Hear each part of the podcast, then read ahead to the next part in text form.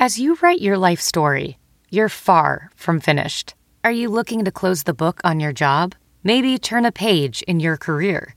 Be continued at the Georgetown University School of Continuing Studies. Our professional master's degrees and certificates are designed to meet you where you are and take you where you want to go. At Georgetown SCS, the learning never stops, and neither do you. Write your next chapter. Be continued at scs.georgetown.edu slash podcast. Ophthalmologist Dr. Strauss has seen firsthand how the metaverse is helping surgeons practice the procedures to treat cataracts. Cataracts are the primary cause of avoidable blindness. He works with a virtual reality training platform developed by Fundamental VR and Orbis International to help surgeons develop the muscle memory they need. The result? More confident, capable surgeons. And even more importantly, Patients who can see. explore more stories like Dr. Strauss's at meta.com slash metaverse impact. Hey guys! Yeah. This how we coming in. Getting ready for the, the long Ready, get weekend. up. Come on, Tina. Get us right.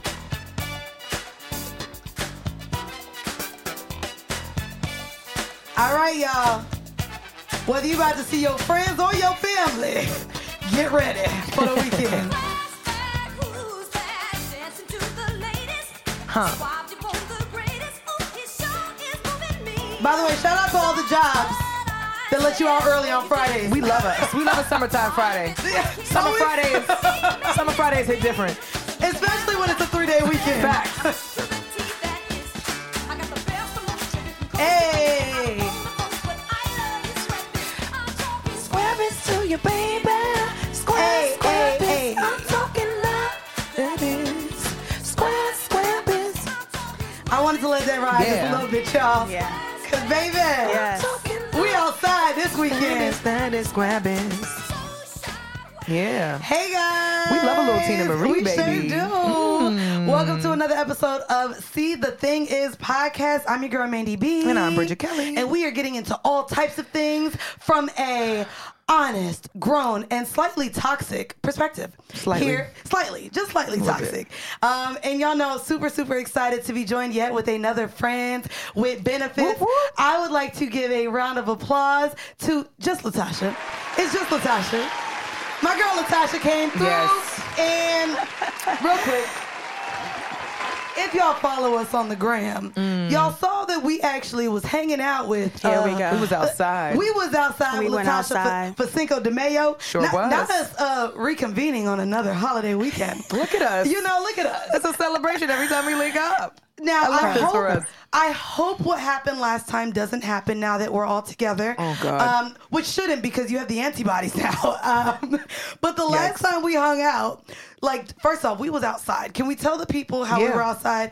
And I also did to Latasha what I did to Antoinette. We talked about it on episode 100. So my good friend, my good sis here is Mm. single. So anytime I'm out with my single friends, I want them to get some loving. Now we got to talk about that. Oh, Oh, okay, okay. Is so, that that's an off mic? That's an off mic no, combo. no, no, no. we got to talk about yeah. that. You I mean, know because you're going to talk about me, I'm going to talk about you. Oh wait, you don't want to talk about? Oh girl, we can talk about it all night. shit. Hold on. We But- got- we but- gonna talk, okay, gonna well, well, well, we said the antibody, but real quick, two days later, uh, Latasha hit me up real like, hey, um, so.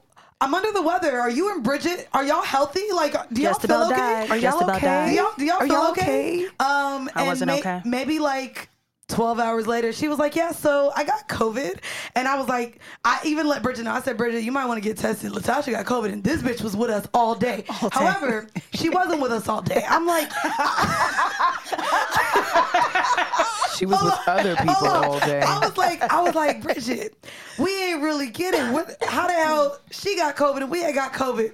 But I I put it so Latasha was standing in line for the event that we went to before we got there. She was doing With niggas right. I don't know. Right. Niggas I don't. And, and, and niggas I kind of knew pulled up on me and I was like, oh, what's her name again? oh, shit. Yeah, yeah, yeah. But they used me for a line jump. And so I understand. I just, I'm real nice. And I went, I went home and ended up being punished with something like this. And it was just like, damn, I thought I was a good person. I don't deserve it. Oh, this. not you felt like you weren't supposed to get COVID because you let someone skip you in line. Did you have your mask on?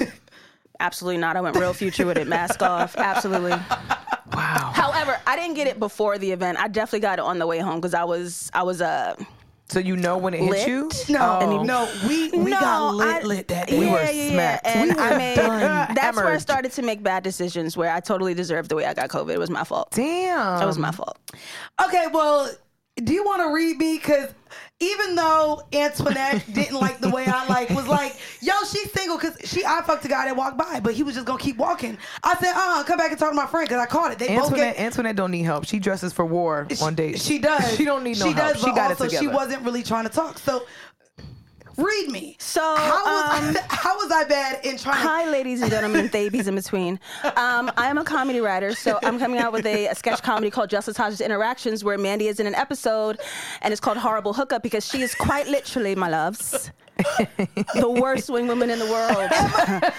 she's ter- she's bad, dog. Wait, Latasha, she's bad. So, so we in a group setting. You're laughing you know, way too hard, Bridget. we in a group setting. These lovely women having conversations. They clicking up. You know, they found a group. I'm a, I'm a double Virgo. I sit by myself. I'm cool, right?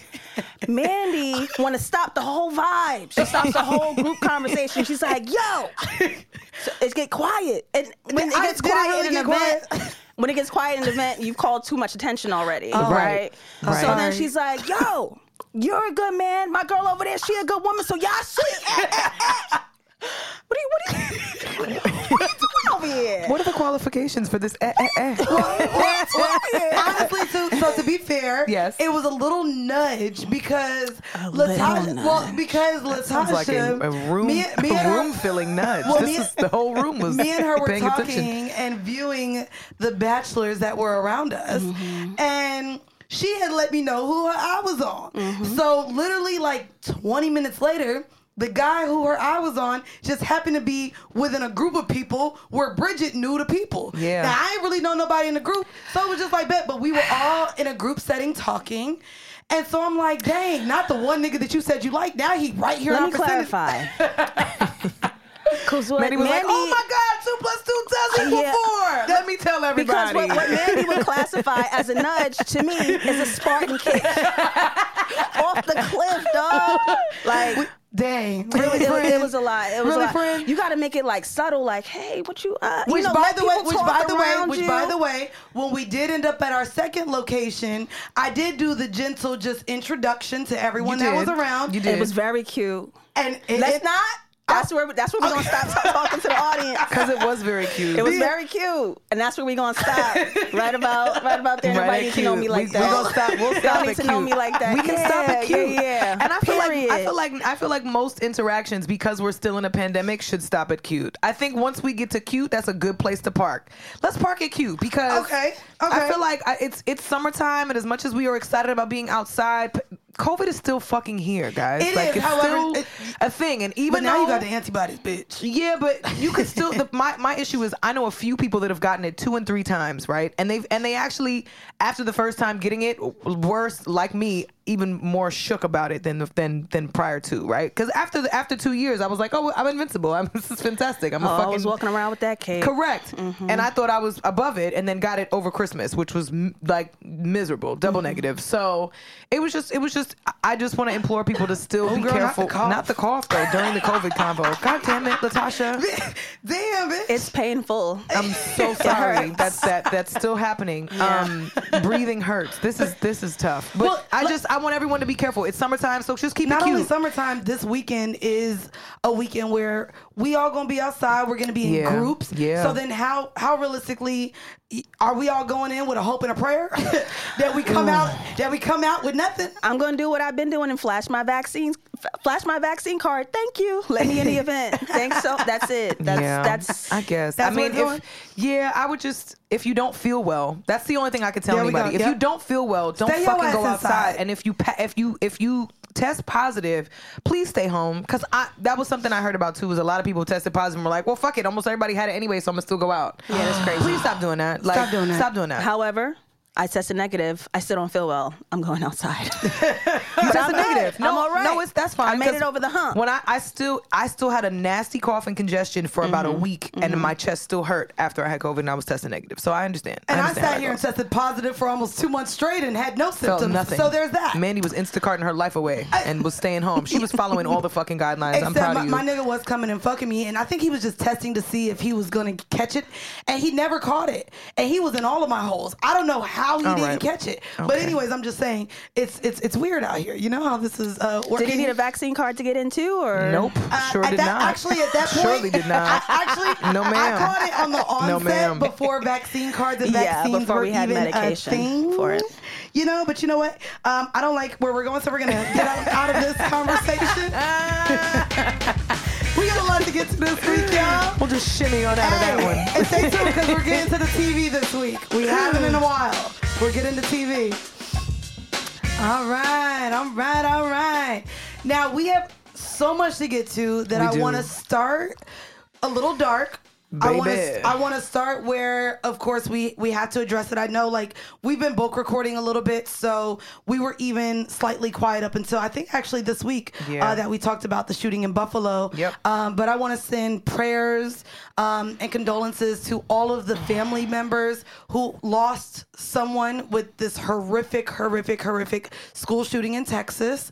Um, the final count that I read was 19 children, two adults, Mm-hmm. which now does make it the deadliest school shooting in history. The one before that was Sandy Hook, Yep. that took the lives of 20 people. Yep. Um, whew, it's hard, right? Because I do want to uh, actually share a conversation I had with my friend. So my friend lives in Florida. Mm-hmm. Uh, like most most of my friends do live in states outside of New York that allow you to carry, right? Mm-hmm. Right. And so we're having this conversation because she woke up with all of this anxiety, like, oh my God, girl, see, this is why I bring my gun to church and the grocery store and all these things. And I said, I'm actually really surprised that this is your response, that you want to carry a gun. I said, that boy probably got his gun that would got the gun from it being in a household because you you can carry. You have kids, you have people that come to your home, and your response is that you told your friends to get a gun, you told everyone to now carry a gun, but a lot of these school shootings come from kids getting guns from their parents to have it in. Her response, well, I got a safe.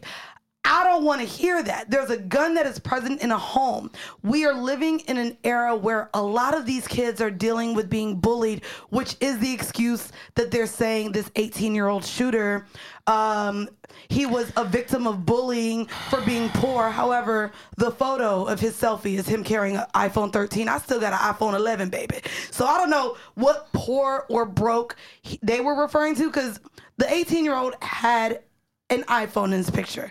Nonetheless, could have came from his parents or his grandmother, which They we didn't. also the heard. parents, the parents, they did an interview with the parents who had no idea that he had a firearm, and the father said explicitly to the reporter that if he knew that Mm. if his kid had a, if that his kid had purchased a weapon, he would have he would have alerted the authorities that the that the kid purchased the purchased the the weapon that he purchased. I'm to. also I'm also actually curious at how involved the parents were, only because Yeah. I, from what we heard as well, he he shot and killed his grandmother before even going to the school. Mm. So maybe this is one of those situations where he was actually maybe being raised by the grandma, which happens so much. Yeah, Um, he was he was being raised by the grandmother, and he Yeah. bought two guns for his 18th birthday. which, So which in the South you could do. Which yeah. in these, you literally only need a state ID to purchase a gun. It's So the parents weren't even in the home? They weren't really even aware. I think the part that the part that's disheartening about the conversations around the around guns in general, right? And I hate that I hate that that the the the politis the political narrative around these types of things are always they're always with words that are are inflammatory, right? So saying defund the police that's never going to fly. Do you know what I mean? Right. Saying defund the police is never a is never a those are not sound words to to create a, a common meeting place for people on opposing political sides. Neither is gun control. The idea of control sounds like you want to regulate you you want everyone to be under federal control, which is why so many people also oppose that. And I had a conversation with one of our one of our followers actually. Um who lives in a state where he can carry and he's a black man with young children and in his mind he's like I carry a gun because I have a, I have a wife, I have young children, and I, I feel the need to protect them. I'm terrified that I, I that I could be. I have a target on my back at all times walking outside. So I don't want anyone to tell me that I can or can't carry. And in and applying regulations, no matter how how how new it might be and how progressive we might be about it, would still inhibit and limit minorities and still target them if we're doing background checks, if you have a criminal history, if there's anything. When we think about even our criminal justice system and how long things stay on our re- how long things stay on people's records for things like misdemeanors or felonies, it's it it would become just as difficult if you've committed a crime to or and and and even if you didn't commit a crime, if you were wrongfully convicted, it, it would be even more difficult for people, especially minorities who have been wrongfully accused and, and convicted and have, have done time, to be able to purchase and carry and protect themselves. And so that was an interesting perspective in my mind because I thought, okay, well, I'm not a black man, so I cannot proceed to tell this man how he feels like he needs to protect and, and shield his family. I can't do that. But also, the the larger conversation the larger argument that I'm seeing a lot of too is the mental health conversation mm-hmm. and really trying to centralize this focus on better mental health programs, which, by the way, a lot of mental health programs, quote unquote, I'll put them in quotations, are not covered by a lot of by by a lot of insurance. Mm-hmm. They're not. A lot of the unless unless you are diagnosed um, diagnose something very severe that could put that that would deem you unfit for society or that would that would deem you unfit to care for yourself it's very difficult to get coverage for things that are mental health related. And so, I mean, unless it's, you know, therapy, something like, you know, mental psych, just mental therapy for, for anybody that's got, you know, regular issues like depression. um, but I, I think that, that that conversation is really inappropriate because I think guns, the, the, and I'm, my disclaimer around this too is that I'm, as a, as a, I'm a conservative liberal. I don't care about people having guns. Gun control, quote unquote, those words to me, I don't, if you want to carry a gun, carry a gun. I believe in regulation because I think guns, for the most part, are reactionary pieces. They're not. It's not preventative action, right? Arming teachers with guns is not going to prevent more crazy people from coming, yep. from showing up to a school or a church or a supermarket with a gun. And as we're now seeing, as the as the story continues to unfold, there are law enforcement people that waited 40 minutes before intervening. And and oh as, wait, did you see did you see the one about it came out an actual police officer went in and grabbed his kids out of the school and just came out. So and hold on, and ICE was present, right? Which which is also another right. conversation. This was an underprivileged, well, uh, an a school that served underserving and underprivileged um, children, mostly children to alien parents, and so ICE showed up, literally almost alarming the parents to to where they didn't even know if they should be there because they feared deportation and other and other things coming from it. Well, so. that and that was that was the first the first thing that I saw pop up on the timeline aside from Steve Kerr, which we love you, Steve Kerr, because your your your response and reaction during that press conference was probably the most appropriate response to violence against children I've ever seen. You're violence, a white period. man. We do approve over here. We, yeah, we, we definitely yeah we love we love everything about about what you said. Um, but yeah, that was definitely something that came up too. It was like, oh well, what are what is border patrol? The bottom line is arming more people and and I can't I can't speak for people that have grown up with gun culture. I grew up in a city where guns are not legal. Latasha, you're born and raised here too? Mm-hmm. Yeah, so you're so, here, so you understand. It's not something that culturally is like, oh yeah, we're gonna go shooting today. That's not something that, unless it's in a controlled yeah, not recreational range. it's use. not a no. It's no. not a thing here. Culturally, I told y'all, At 18, I did want to go and buy a little pink gun. Right. So I can't I can't relate to that. But what I can relate what I can relate to is the idea of what of, of the concept and the the the picture of what martial law potentially looks like of what law enforcement who are still not operating under the the appropriate standards that they should be are still out here abusing the power that they have with guns. So yeah. I'm I'm more privy to and I'm more experienced and and and exposed to more more guns being more of an issue because at the end of the day to me if if we want to even make the conversation well guns don't kill people people do fine so stop giving guns to crazy people that doesn't to me to me that has nothing to I, do to be with fair you don't know someone's crazy until they're crazy but that's, you don't but know that's serial killer why, is a serial killer I know until. but that's also why regulating and and and putting processes in place that would inhibit or not even just inhibit but but possibly expose some instability in someone mentally or emotionally that would that could prevent them from going from showing up at a school, a church, or a supermarket and killing somebody. Mm-hmm. I just think that if we're really going to make the focus about people, okay, cool. What do those things look like? Anyone that has deflected about about gun about gun access and gun regulation has not presented any other viable solution, in my opinion, that could actually work to prevent this from happening again. And to me, arming everybody and arming teachers it just doesn't it's putting everyone at risk and everyone is on the defensive. Nobody is trying to take any preventative action. And so i can't i just can't I, I can't agree with any of it. But in my but also we live in a country where we've watched this happen a million times before. So what you know how many more kids how many more kids are they going to let die? America is a capitalist country. We function around the pursuit of money. And and that is the american dream. Ultimately that is the american dream apparently. It's just just just to just to get money Yeah, um, when we hear the term defund the police, I think that should be absolutely emotionally triggering because when you have professional de- you have professionals who are supposed to de-escalate a violent situation yeah not acting. They're being inactive when you're trained to handle, or you're supposed to be trained to handle this type of situation. Right. But you have civilian Texans who are armed, ready to go into the school and stop this and save children instead, and the cops stopping them from doing that. Right. Yep. That's crazy. Mm-hmm. You have teachers who have to step up, who are unarmed, and put their bodies in front As of children shields. to try to protect them when the police are right outside. Right. So even when we're having a conversation about mental health, people, especially uh, urban, inner city, black POC, call the police when their mentally ill family, loved Right. one, friends Right. is having an outburst. They call the police to help, and that person ends up dead. So Right.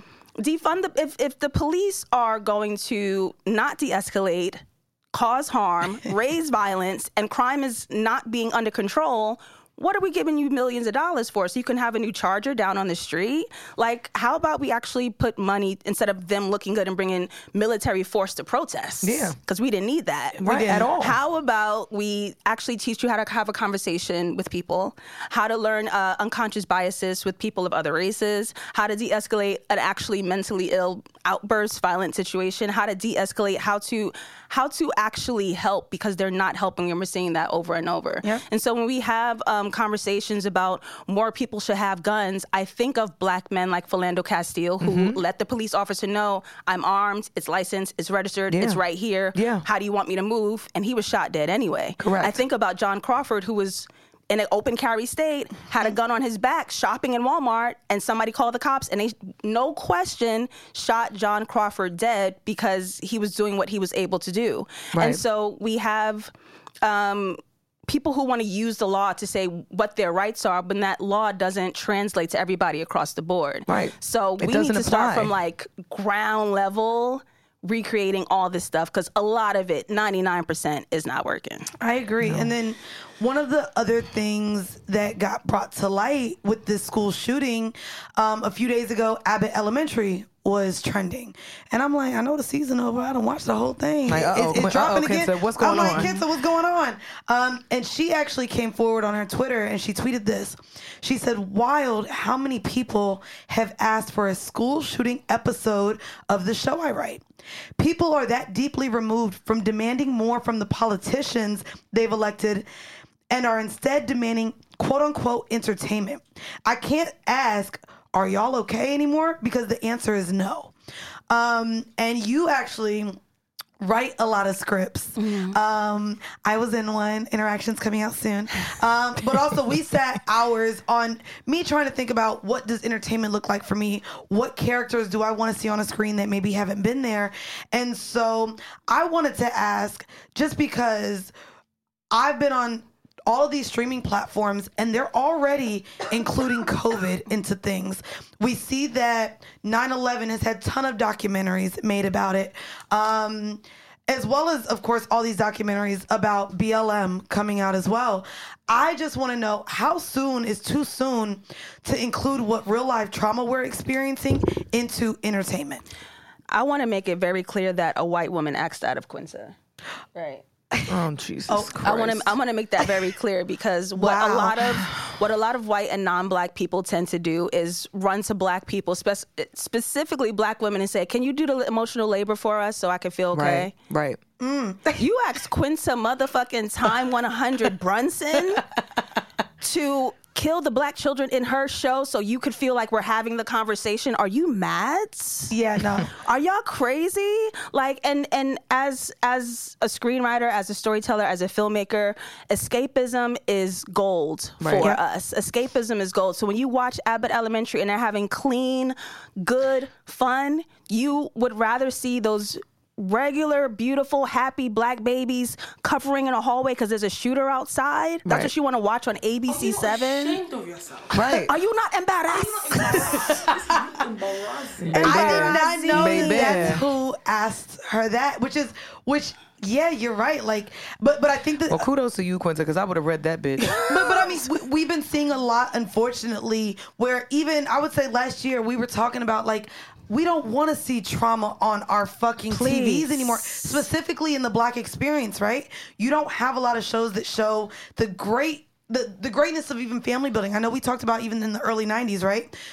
Having things like Fresh Prince of Bel Air, The Cosby having- Show. and I didn't want to bring that up because no, I know, but I to bring. I know, up. I know, Yeah. but but we can't, but we can't discount and discredit the other the other players on that show that also contributed. It was a great show, which is why we Yeah, argue about Bill Cosby. right. I mean, and we can we can talk about how how awful he is as a human being all day long. That will never be disputed or discounted on the show.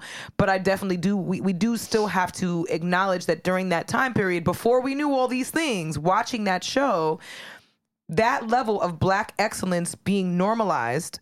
Black people just existing in a mm-hmm. beautiful, educated, Yep. wealthy, well-to-do, comedic, healthy way Yes. was was the way that we needed to continue to see ourselves represented in that space. Yep. And and now I agree with you. I think I think there is a lot of deflection still happening and being projected onto black women to carry the weight and carry the load of this. And I and I I think said you asked the wrong Abbott. No, right. you asked the wrong Abbott. She actually did say that you need to go to your politicians and ask them for for things to actually make change. You asked the comedian, and I feel like that critique happens to Ziwe a lot as well. Like she, I love Ziwe. She, I love Ziwe. Oh, I she love has Ziwe. these smart comedic conversations with people, and people are like, "You're not being hard enough. You're not laying the hammer." She is a comedian, dog. Like she's just having like, "Hey, let's hold you accountable in an even keel, funny way, so we can start the conversation." But I'm not here to that, solve that it. Hannibal Buress episode. are you a landlord?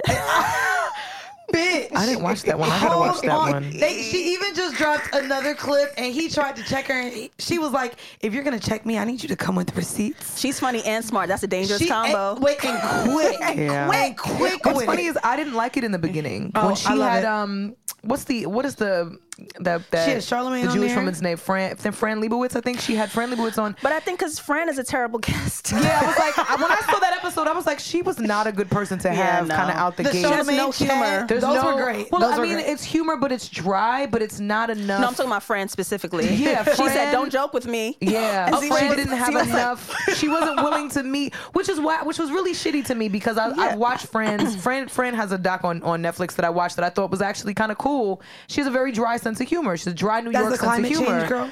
And it's no The climate change woman? No, she's um she's is, is she just a- Politics, she's a women politic- yeah. feminists. She's um. You know, she dresses non-gender conforming, but I don't know if she I think actually. that's the same woman. Um, she's an older white woman though. White woman. and Yep. so and she's but she's funny on her own. So I was a little disappointed that she didn't show up and meet Ziwe You where know she why? was She was- at. I think she 'Cause was she was defensive. Yeah. defensive She was and defensive. intimidated. And I feel like she yeah. felt like as a comedian, if you're saying not a comedian, but someone who actually has wit and fun, fun to like her. I think I would love to see Chelsea scared. Handler in that spot Oh. because she would 100% meet Ziwe where Ziwe's at, and Ziwe would read the fuck out of her, and, she would take it. And it's Chelsea a would take dangerous, it. it's a dangerous thing happening in our community where we're lacking shame. Right? I think we should bring shame back. Chelsea Handler has no shame. She went skiing None. with her titties out, and she was just like, "I'm a terrible None. person sometimes," and I'm like, "You're right." But wait, wasn't she also like in love with 50 Cent? Yeah. And Joe Rogan, like she doesn't really pick great partners, but I think she's very funny and shameless. So, um, But I, I but I love do, that. but I do think she's willing to admit when she's fucking up, and it's Yeah, like, and Chelsea I and I think it. that's so valuable, especially for white women, because not enough of y'all know how much you be fucking up. Y'all be fucking especially up. in these in these in these kinds of moments, in these conversations, in these spaces. And I'm although I'm not a I'm not always a huge fan of her stance on things, or I won't say her stance. I do agree with her stance on things. I don't always agree with her approach. Amanda Seales had posted something um, a clip that she found on TikTok of a white woman and other white women agreeing that it's time to really just shut the fuck up about certain things and stop looking and, and and listen to black women. Don't ask them anything. Just listen. Just listen to what's being said. Listen to the conversations being had and take from it what you can and do with it what you will on your own fucking time with your with your own community. They will never do it on their own time, which is essentially the problem. Mm. It'll it'll always just be waiting to get behind. I went to the um little pussy hat uh, protest a few years back, Oh, the little no. feminist protest or What? whatever it not was. the not the pink pussy hat. what was it called? I don't know. It was just like Women's Day It was or a women's it was a women's march. Okay, the women's march. and they had And the I'm- pink. It was like a pink scully with fucking cat Trump ears era, or something. Like, yeah. So I, I was out there and I was around all these white women and I was like, y'all learned this shit from us. Y'all wouldn't even know how to do this if we didn't show you first. Like y'all just with the signs and the hat and the, and the chants. Wait and I'm second. Like, it's giving, it's giving, it's giving Toro. No, no, no, It's no. giving Toro. Wait, wait, wait. It's Toros. If we go, if we gonna be here, y'all saw all the Juneteenth shit happening. the Juneteenth merch. The Juneteenth merch. Apparently, Walmart also had like Juneteenth ice cream. was Where- it butter pecan or Oh, oatmeal yeah, raisin? we gotta- we gotta bring was- Shane it- back. wait, We gotta was- bring Shane back. It was red We gotta velvet. bring Shane it back. all flavors stolen from an actual black brand called like Creamalicious or something. Ah. and then they had napkins that said, "It's the freedom for me." that you're supposed to wipe I your mouth and throw on the floor. God. So I'm supposed to hold my watermelon with the "It's the freedom for me" napkin. You know what Fuck I mean? y'all, Walmart. Fuck y'all. But also, y'all don't come up with fucking Holocaust napkins. Are y'all shitting me? But wait, do you also know that they trademarked Juneteenth? And not that they, and not that we, and not that we need Holocaust napkins. To be clear, for anybody that might Yeah, have no. taken that out of context, I'm just, I'm strictly pointing out the fact that there are things that Yeah. are fucking sensitive That are you sacred just and sensitive, sacred that you just need to respect and leave the fuck whole alone. ass communities for. I absolutely Jesus. agree. I know we were talking about kind of even how um, we're asked to do labor that other Mm. um, who, other what? Give me the word.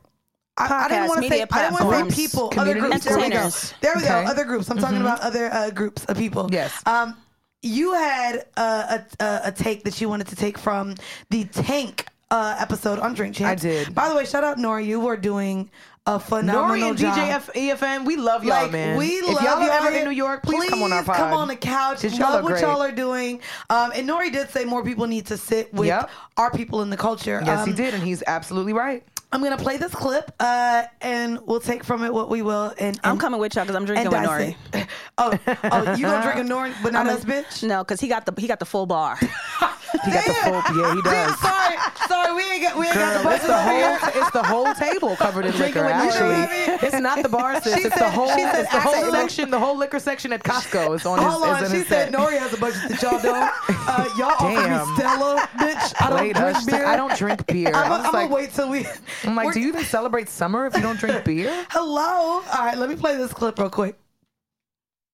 and, that- and that's what R&B stands for, and that's why R&B takes such a back seat because mm-hmm. we're not promoting the aesthetic mm. Mm. that continues to perpetuate the mm. stereotype. Mm-hmm. You guys are killers. You guys are animals. You guys are savages. That's when you're at your best. So that's what we're going to reward. Mm. Those are the guys who get the hundred million dollar deals. Mm. Those are the guys who fill up the arenas and stadiums. Mm. Talk that shit. We love when you talk that shit. love? Ah. We're cool. We're cool. Yeah. I love love. You do. Why isn't love and love popular? We don't control, we don't own conglomerates. There we go. It comes down to ownership.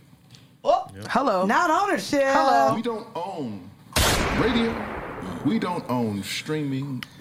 We don't own media. We don't own none of it. None of we it. We own our feelings. And it's very seldom that people promote love and love, love and being in love. Hmm. Well, because what happens now is that with, with social media and all these other things, you get hypnotized by an algorithm. Right. So, and everybody wants to be popping, right? So, in the idea of wanting to be popping, you're going to roll with what's popping. That's right. Whew. There was a lot there. Whew. I, I do think it's interesting because you coming from R and B, right? Mm-hmm. Um, we we talk about it all the time.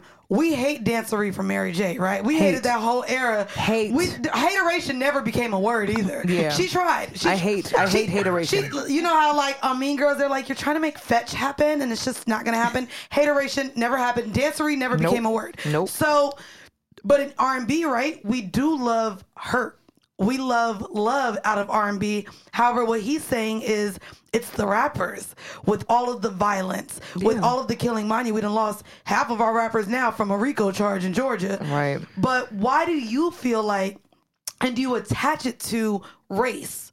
As to why R&B, as the urban genre that we talk about here on the show, Yeah. does not get the accolades or things that rap does because society and culture and what black culture is unfortunately pulls all of the negative things from black culture the crime the Yeah. those things Well, because it's it's glorified, right? Like it's it also it sounds good. It sounds cool to be tough. I mean, even even thinking and even going back to, and it's it's not even a racial thing. Think about how many mob how many mob mafia movies and mafia shows everybody loved growing up because of it because it's violence. It's it's thug life. It's you know what I'm saying. Which by the way, thug life was Italian mobster type of shit before it was Before Tupac? Before it was Tupac. Let's be clear. but i do Um, like that tattoo It looked good. It looks so right. good It's on him, fine, baby. yeah. Especially when he was laying in the tub. tub. When he was laying in that tub with, with a all little chains. gold on. It looked good.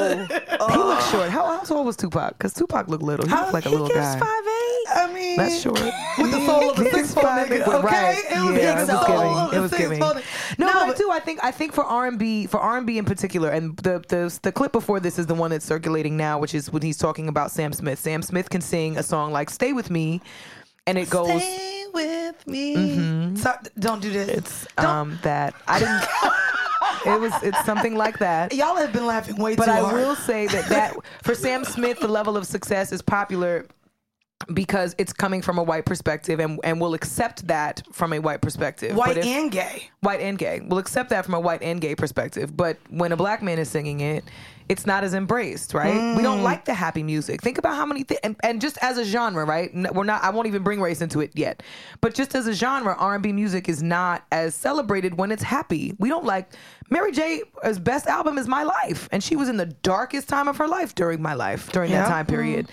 You know, most of Keyshia Cole singing about love, singing about you know I don't know where he was, but Usher's confessions. Usher's confessions. Dark, but I loved it. Do you know what I mean? Like all of those moments were were, were things that, that artists were going through that was that had them really. dar- Alicia Keys, "Fallen," songs in A minor. That was that was a you know what I mean. That was a song about being heartbroken, about trying to figure out how to Discovering recover. that she was straight. What's that about? wow. Yo, whoa, not the not the shade. So- You- Alicia, come on to the side and stop playing. wait. Oh man. So So you said you said it's not. it's I mean, I think she's straight now. oh. But back in the day with the fitted and the little Tim's on on that piano, girl, you was down. I mean, it was, again. it was giving it was giving me the Bronx. I was, Lie not, I was not surprised when she married again. somebody from the Bronx. I was like, this is big Bronx energy right no, now. but it was Alicia. giving big dick energy. Actually, it was giving. It was giving big She dick energy. She had energy. a Darkwing Duck tr- trench on, so you might be right. not you dark- might be right. She had a dark Darkwing Duck trench on, sis, with the belt, the trench with the belt. You know that shit go. You know that shit a real trench when they got a belt. So, but shout out to her because I do think that she brought the, the style of the frontward braids. And baby, I oh, couldn't. listen. I As soon couldn't as have- she, let me tell you, as a biracial girl, as soon as she wore braids, I was like, "Yup, she doing it. I'm doing it. That's it. I don't feel no kind of So way ever again, no more." Because Brave. You know what? It's fine. It's good. She she did the little with the little the cute little ones to the front with the beads. I was Oh, like, 'cause "Nah, I'm not Ma- committed. I'm not, fully, I'm not that committed." Mariah never stepped out with cornrows. Mariah had. I feel like I'm gonna find a picture. I think Mariah might have had. She might have had micro braids at some point. I'm Maybe find after it. glitter, bitch. But like, and we all A know- micro braid Mariah Carey? Never. or box braids. Hold never. on. I never There saw was it. a small period of time where Not my- when, not the Slim Shady era where she was playing characters of herself. That wouldn't count. No, that I would, don't no, think that would no, no, count. That's As giving, micro it's giving cosplay. No, Yeah. that- Damn, it's giving She's playing a appropriation. role. Yeah, Yikes. it was, it was, she I playing a don't role. think Mariah ever did braids, bro. I don't. I can't. I can't recall. Um, I'm gonna I'm gonna find the image. But either way, um, It, it might be to answer- right. It might be. It might be a lace front. To, um, to answer your question though, I do think that um, for R&B music in particular, um, there's two very unfortunate things that happen. Right. One is as a woman, I can't speak to being a male R&B artist, but as a female R&B artist, you're automatically aged. So no matter how old you are. You still are being serviced to an older audience by default. So whether it's whether it's Summer Walker or Kehlani or Ari Lennox or SZA, it's all getting sent and serviced to radio stations that, for the most part, The Quiet Storm. the quiet, yeah, they're playing. They're, it's the same stations that play Anita Baker and Chaka Khan, which is a completely different age demo than anybody else. I mean, shit. JoJo was out here with Get Out at 13 years old. Yeah. Get out of where, girl? You don't even own an apartment. But it get, was- get out get of out of where? class. Get out- right. Get out of the Get out of cafeteria. now. yeah, you know what I mean? that was some good shit. I love JoJo. Shout out to JoJo. No, no, but um, seriously, but it's like, true. At All the stuff 13 got years old, why are you with? Yeah. You know what I mean? I mean, listen, and and I think I think it also it, it speaks to things that are age appropriate too, right? I'm 10 listening to R&B. I can't stand you. I'm 10 listening to R&B gonna let it music, and it's and it's you know it's waiting to exhale soundtrack. Do you know what I'm saying? I I had no necessarily no. It, it, it was it was treated and marketed to a much to to be much more mature, mm. and so that's hard when you're an R&B artist, especially if you start out young because there's nowhere else for you to grow to. That's where you mm. stay. That's where you get pigeonholed, and unfortunately, especially for Black artists anything urban, quote unquote, because they love to love to throw urban. It's like just, just throw urban on there. They love to throw urban on on the category.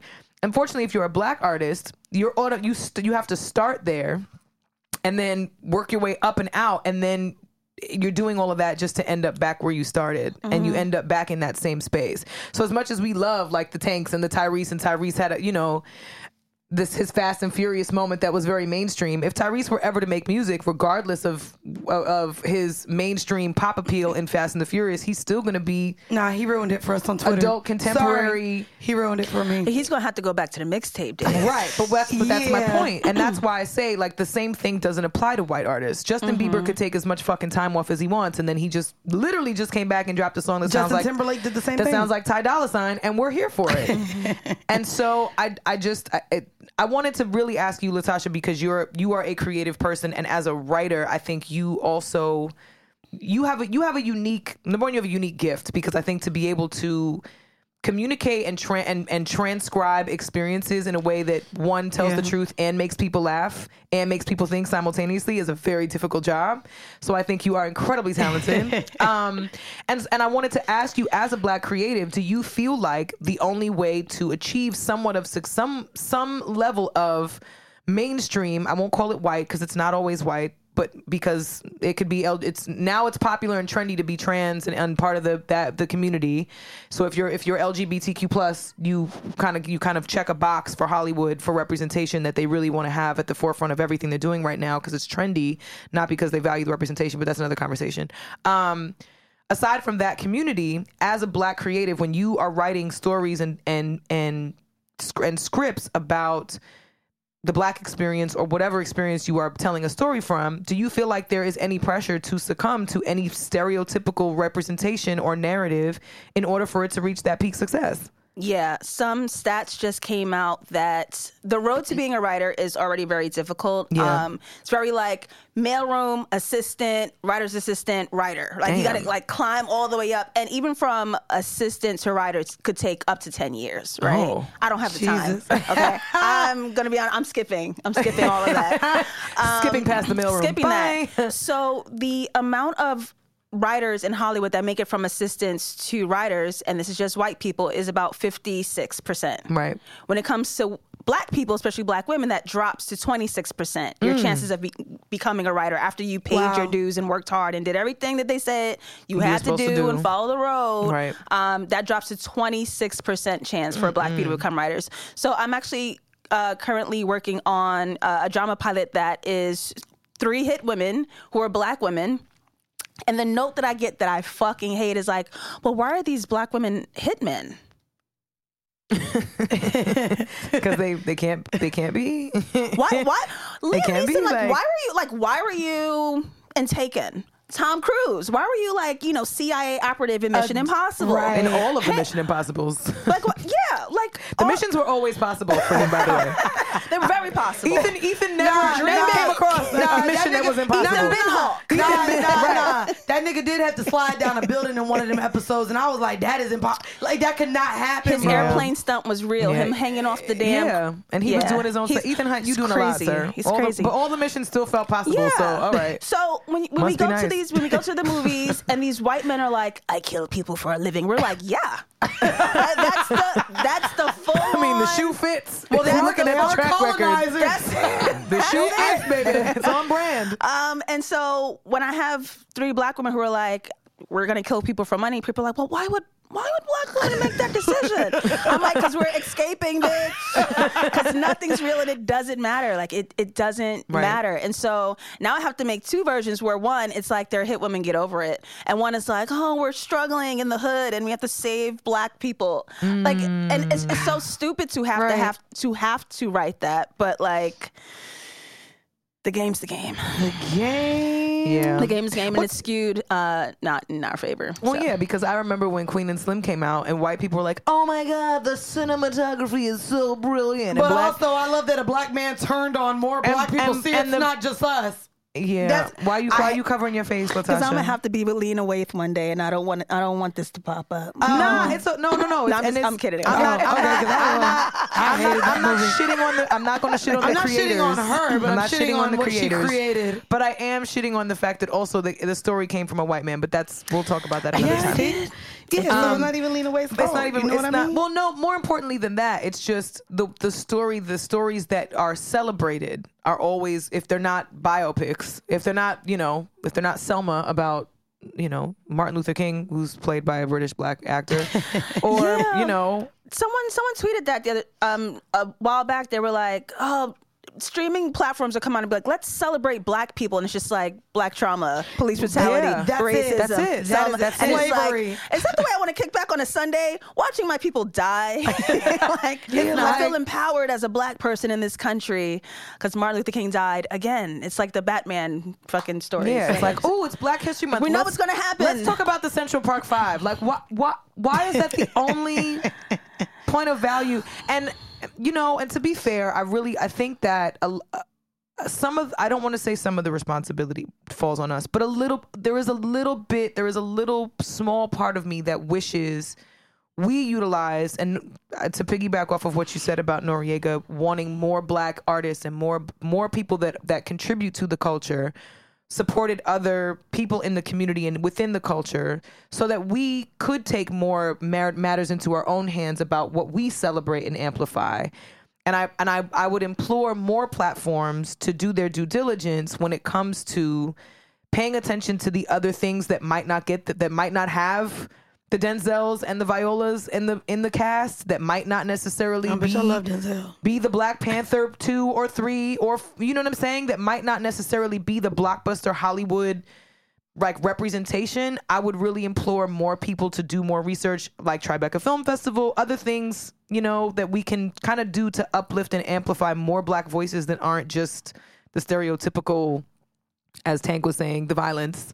The violence and the corruption and the injustice and then the white saviors and because I don't I don't want to see no more white savior movies either if I'm being honest I'm kind of sick of that with coaches and all that shit so Same. You don't like driving white people to their destination? it's a tale as old as time. All right, y'all. Let's get personal real quick. Our skin, as you know, has a huge effect on our confidence. If you have acne or you're noticing signs of aging, dryness because winter is cold and kicking everybody's butt, it can be frustrating to waste time and money on products that aren't formulated for you. So that's why I recommend Curology. Curology makes personalized prescription skincare products. Now, Curology's personalized prescriptions are formulated to treat your individual skin needs from acne to the earliest signs of aging. Curology prescription skincare uses a combination of three clinically researched ingredients, making it more effective than non prescription cleansers and moisturizers alone. It's really easy. All you have to do is just fill out a quiz about your skin, share a couple photos without the without the filters, and a provider will prescribe a personalized formula based on your skin's unique needs. In a clinical trial of 150 Curology patients, 9 out of 10 patients saw an improvement in their acne in just 3 weeks. Which I know sounds like a long time, but it's not. Time is flying by. You'll be fine. Curology products give you everything you need and nothing you don't without fragrances or parabens. Products are shipped directly to your door every two months. 93% report effective with over 9,000 five star reviews, which means he said and she said that it works wonders. So for a limited time, you can get your first Curology skincare box for just $5 when you go to Curology.com slash STTI. Go to Curology.com slash STTI for this free offer. That's Curology, C-U-R-O-L-O-G-Y dot com slash STTI. Trial is 30 days, applies only to your first box, subject to consultation, new subscribers only. Okay, guys. Well, you know, Mandy and I show up camera ready every week for y'all. And not every week. We be trying. We though. be trying though. Either way, our skin has had a huge effect on our confidence. It and has. if you have acne or you're noticing signs of aging, fine lines, it can be frustrating to waste time and money on products that aren't formulated just for you. so that's why I recommend Curology. Now, Curology makes personalized prescription skincare products. And listen, y'all, Curology's personalized prescriptions are formulated to treat your individual skin needs. Mm-hmm. From acne to the earliest signs of aging. Love that. Curology prescription skincare uses a combination of three clinically researched ingredients. Ooh. It's giving science, Mm-hmm. making it more effective than non prescription cleansers and moisturizers alone. And listen, y'all, the older you get, you cannot just put anything on your face. You get more sensitive, actually. Absolutely. But this whole process is really easy. You just fill out a quiz about your skin, you share some photos, and a provider will prescribe a pers- personalized formula based on your skin's unique needs. and y'all, don't be adding them filters to them photos. Don't. And in a clinical trial of 150 Curology patients, nine out of 10 patients actually saw an improvement in their acne in three weeks. I like that. That's Curology great. products give you everything you need and nothing you don't without fragrances or parabens. Mm-hmm. Yes. Products are shipped directly to your door every two months. 93% report effective with over 9,000 five star reviews, y'all. We love five star reviews. We do love- I, I we do love a five-star review, review. You know, and for a limited time, you can get your first Curology skincare box for just five dollars when Come you on. go to Curology.com/slash STTI. Go to Curology.com/slash STTI for this free offer. That's Curology, C U R O L O G Y dot com slash STTI. Trial is 30 days and applies only to your first box, subject to consultation, new subscribers only. Oh. You know Y'all, what? I feel like we've gotten into We did. funny, deep, But deep. you know like, what? I want to get out of But hold on, shit. real quick. One What? thing I gotta tell y'all. The one thing. Mariah I see what you did Carey-. We picked, I we see picked what up what you you laid down, sis. Mariah Carey had box braids in the "Thank God I Found You" video.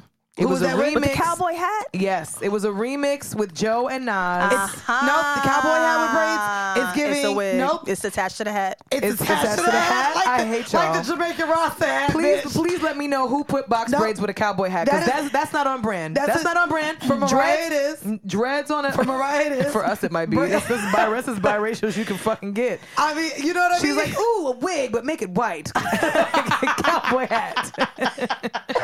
Does she have any other Beyonce did it first. Beyonce, Beyonce did, did it with with the- Bugaboo. Mm-hmm. The Bugaboo video, she had cowboy Ma'am, hat. thank God I found you came out before Bugaboo. Well, maybe maybe Beyonce got it from. you want me to fact check this? I'm, Yes, a, I'm a I- Mariah Carey fan. I do need you to fact. Did Let me it? have a year check. Yes. No I would- problem. I would love a year check. No problem. I'll let you know right now. Thank God I found you. But this is all I know. When I see braids and You a made me cow, the fact that we didn't even remember Mariah Carey and braids at all. No, I mean I'm a I'm a fan. The window. The worst age song, by the way. Cause Say you no a to the video. bugaboo, a bugaboo. What's the year check? Come Beyonce was screaming on this song. Make my email stop, cause you a bugaboo. You Bugga, bugging what you bugga, bugging, who you bugga. bugging me, and don't you see it ain't cool. Boom. She was outside down to video. the to the. Did you hate that video? I loved the it. Kobe telephone looked good in that pole. little So locker room. uh, thank God I found you came out in 1999. Um, Bugaboo was about that time. I feel like and it's yes, close. Bugaboo, Bugaboo. Bugaboo video. Ooh, same year, guys. Oh. Okay, all right. Beyonce all did it right. first.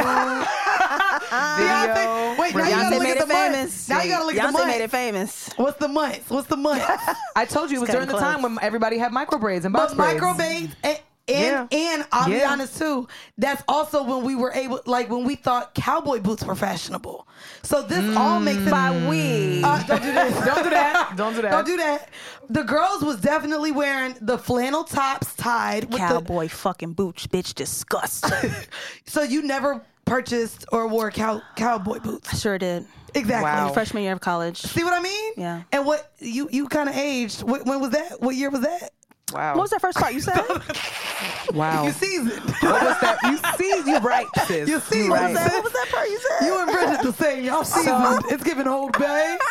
It's giving lemon pepper. Old Bay. Lemon pepper. Damn, Old Bay. Adobo? Damn, I want a seafood boil now. Now you got me in the mood for a seafood boil. I'm just saying. Um, but yeah, y- y'all are, y'all are right. This was that time period when Thank- everybody had the cowboy hat and Beyonce did it first. oh, oh. Oh, come Beyonce on. did That's my first. bad booty. I know. I always, I always, I always admit when I'm wrong. you wrong. admit to I always wrong. admit when I'm wrong. You do, Yeah, you It was, it was, it was off That's by a my bad bitch queen right there. You know what I mean? Be- So- uh, Bugaboo came and- out in and- July, and Thank God I Found You came out in November. So it was a couple see, months apart. And that Bugaboo video was a whole trend in the making. Like Yeah. as far as the braids, the cowgirl. Oh yeah, looks, because that all was, and then because shortly after that, right, that was when Britney and Justin came in the matching denim outfits, and she had a cowboy and she had a cowboy hat on. Girl, mm-hmm. why was why are we doing that? With with the um, low with the jeans that came below the hip bone? Why First off, that was when everyone was skinny. Everyone was skinny. everyone was skinny. And everyone- Because God forbid. Because we will not wear low cut nothing. and everyone and everyone had, Lower had belly rings with fucking the little dangly jewels. thong out. I, I actually love that, that we're now in a space where we are appreciating hips. And so to appreciate hips, you have to have a high waist. I hate you. oh, wait. I have to play this. It- you just did this. I, Y'all, didn't, I did not believe somebody sent it to me, and I was like, "This is not a real song. This is a this of is a course parody." it is. What- is Because some, something that's that wild, Kandi Burruss is gonna sing it. and she's gonna and sing she gonna it. sing- she gonna try to sing like how I try to sing. Kandi Burruss can write a song. Singing one is a whole different. Nah, Candy can sing. Don't do that. y'all really y'all really gonna do this? You just let fucking Antoinette say Jay, Mary J can't sing. I didn't let her. I challenged her. Mary she J- tried to say Mary J couldn't sing, and she got to watch her mouth. She, Mary she J can't do sounds that. better than Kandi disrespectful. Bird. It's That's disrespectful. You can't say Mary J can't sing, and also you cannot say Kandi Burruss can't sing. bro. Kandi Burruss can write. You think Kandi Burruss can sing? That's crazy, Jay. these these bitches out their minds, but they out their minds, Jay. Whose copy of Lovecraft Country is that? Wow, wow. Now, now you want to practice I- witchcraft? I can That's crazy. I do. I do want to play this song though because they have putting they have been putting this song over everything, and y'all know again I live on Twitter rent free, and they ended up throwing this Kandi song over one of my uh, childhood favorites.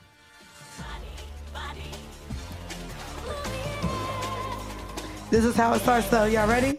Mm. Y'all ready?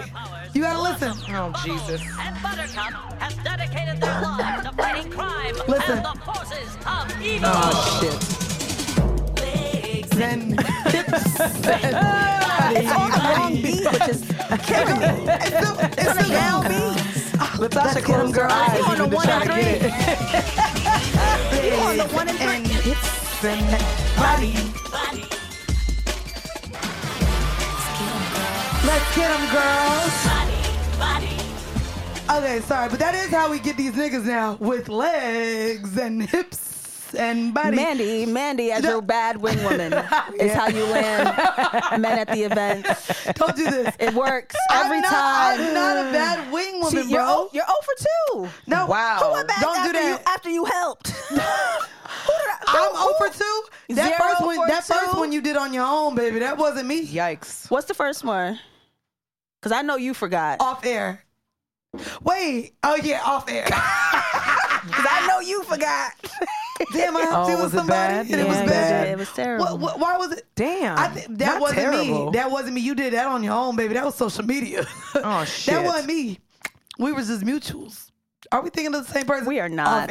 Okay, the fact, we are the not. fact that there are that there are more than one of, of more than one though is like mm, I don't know, sis. I don't know. Well, speaking of before we get into our freshly squeezed, I do want Mm-hmm. to get into. Um, we we spoke a lot about black women. We spoke a lot about, unfortunately, white men. Yeah. Um, and Oh, Brandy, I do. I do want to shout out one white Oh, man before we before we go and shit on Not one. you shouting out a white man. Beto O'Rourke.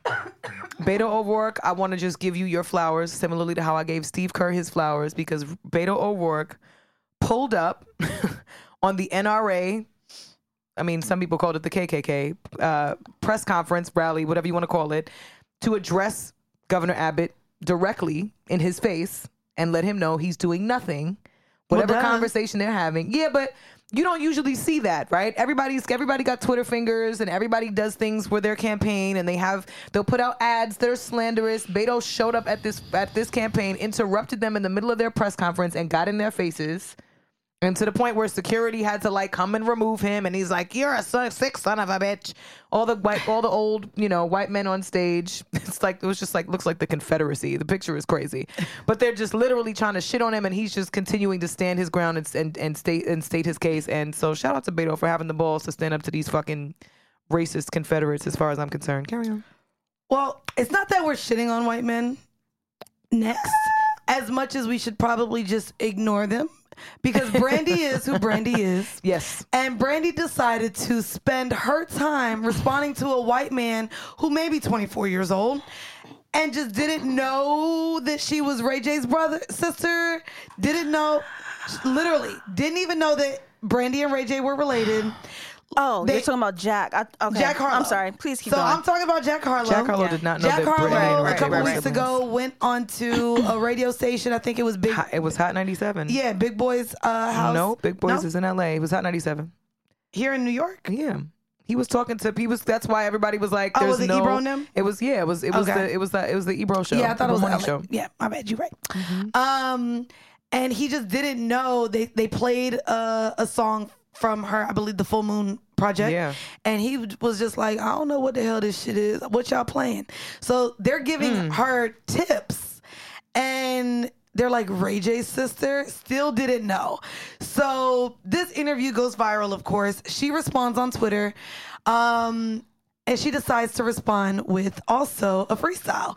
I want to play a clip from this freestyle um, and get into just just a tad bit before we get into freshly squeezed.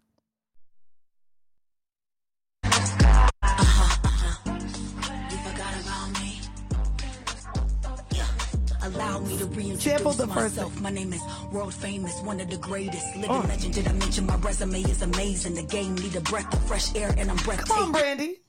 Oops, sorry. The relic scriptures, but that don't mean jack in the streets. Jack of all trades, now I'm here jacking for beats. Queen's cancel, but you can never cancel a queen. Crown concrete stone, Right. angel in disguise, a roam the earth god like the son of Jehovah's own. I bear witness to my second coming. A hundred miles I'm running, still getting money from Mo to the I overdone it. Over 20 years and I'm still a topic. A picture's worth a million, now I'm feeling, feeling dropping. She sounds 43 angry. feeling like a kid with millions watching. Popular, but now I'm popping shit for those out of pocket. I went diamond, guess I'm still a gold mine shining. And she goes like on- something Nicki Minaj wrote. It sounds Diamond.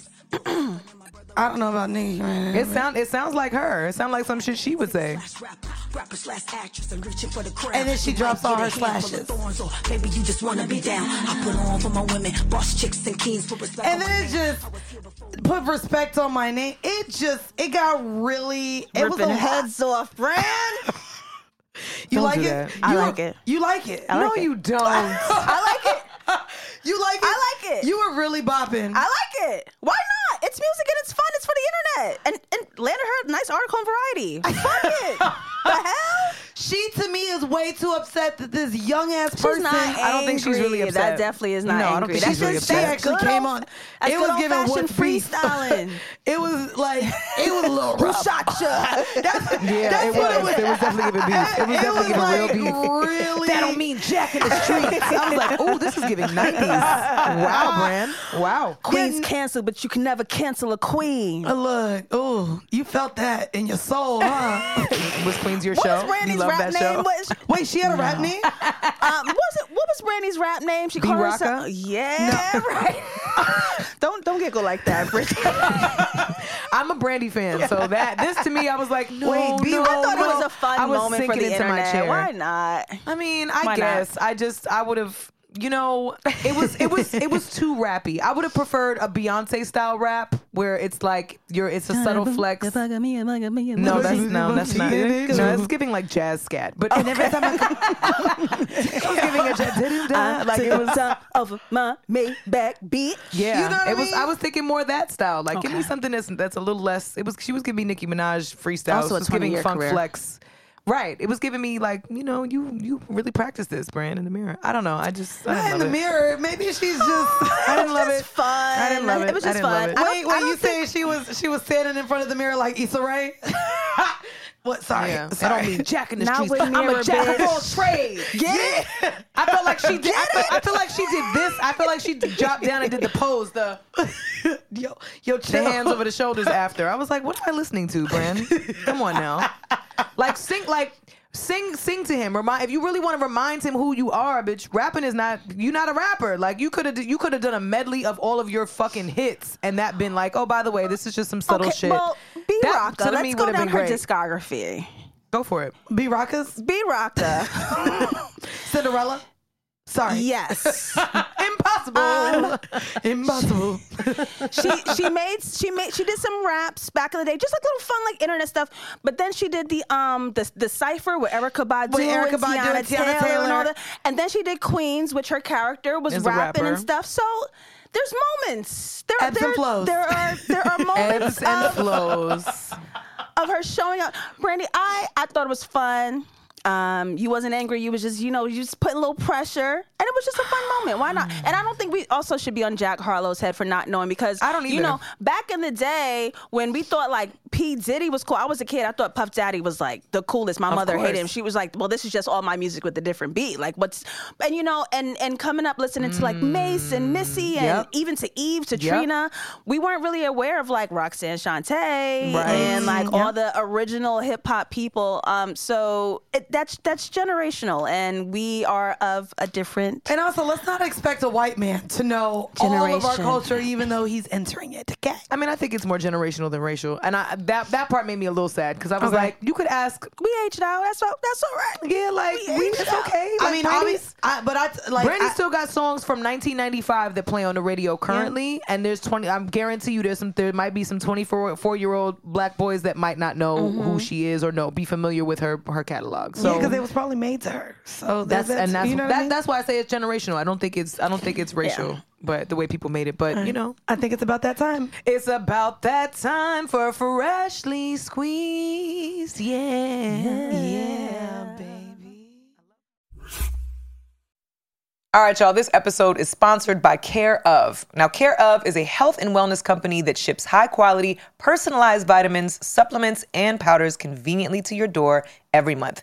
Their daily vitamin packs are made with plant based compostable film to help limit the impact on the environment without compromising on the quality and safety of their products, which we love. Care of offers a curated set of products that are designed to work with research backed ingredients and optimal doses. Now, me personally, I love the vitamin pack chill pill, okay, because planning a wedding is a lot on the body and on the mind. I'm trying not to be a bridezilla. So I love that it helps really relieve occasional stress and tension and also helps my muscle strength, endurance, and recovery after working out because you know, you know, a girl's trying to fit into her bridal gown, okay?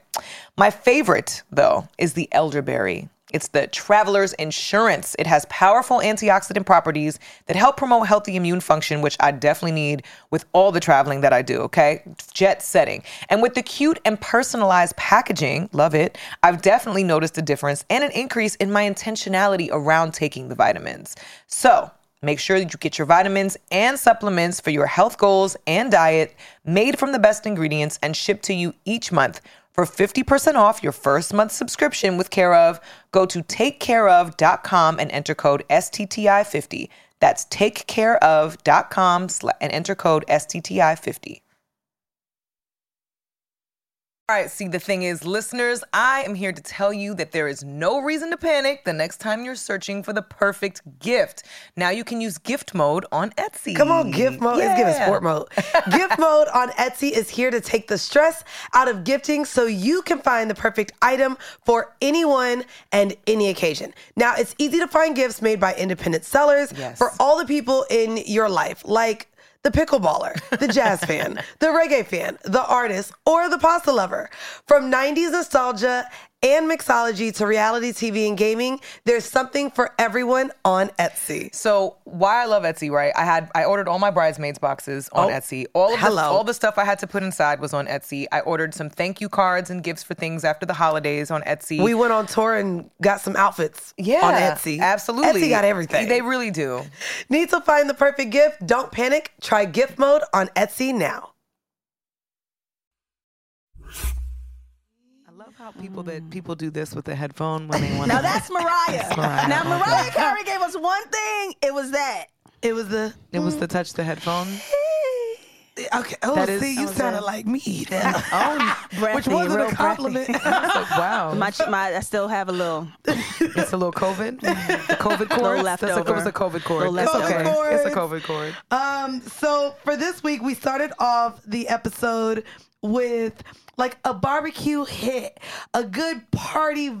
Yeah. And so as aunties, mm-hmm. I thought we should sit here. We're each gonna play a song that kind of when it comes on, we get up out of our seat. Now, I'm gonna I'm gonna kick this off, and then we're gonna sit here, and I want to ask you what the, your selections mean to you. We're gonna Yeah. go down the list.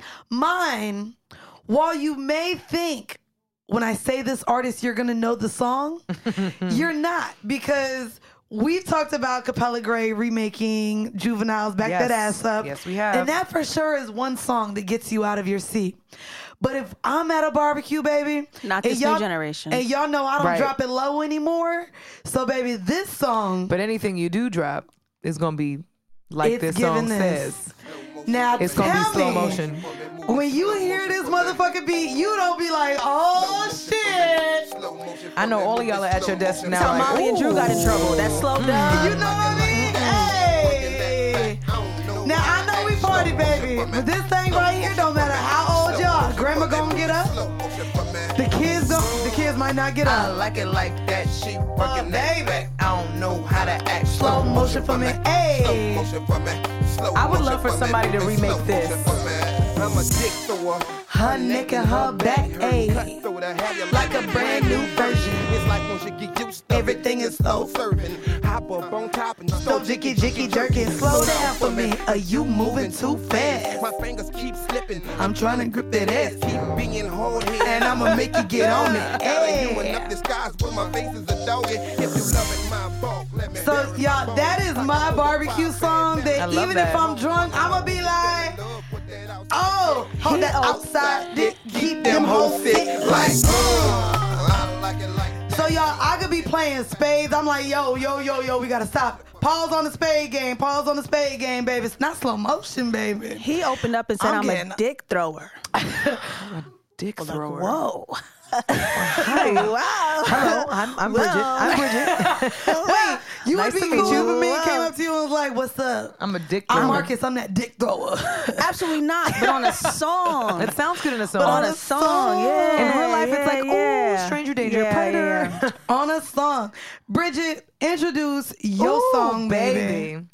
So we, we've thing- actually been talking about her all. We have, and I mean, I think it's I think it's on brand because this is one song that I think all women, when it comes on, look to each other. Whether you single, whether you dubbing on somebody, no matter what, Mm, not the dub. This song comes on, and you know, it's the it's the intro. The intro is fantastic, and we love we love Kanye for it. So if you play the song, I was about know. to say real quick because actually the remix. So it's w- the remix. there's two remixes. That's what, and that's what I'm There saying. is. They're not on the I same one. I thought it was two. Which so one? we gon' the first one. Boom. We gonna play the first one. Hey, You a bad And girl your and your friends friends bad too. This is the this is the I don't want song a that comes on. that. Calm down.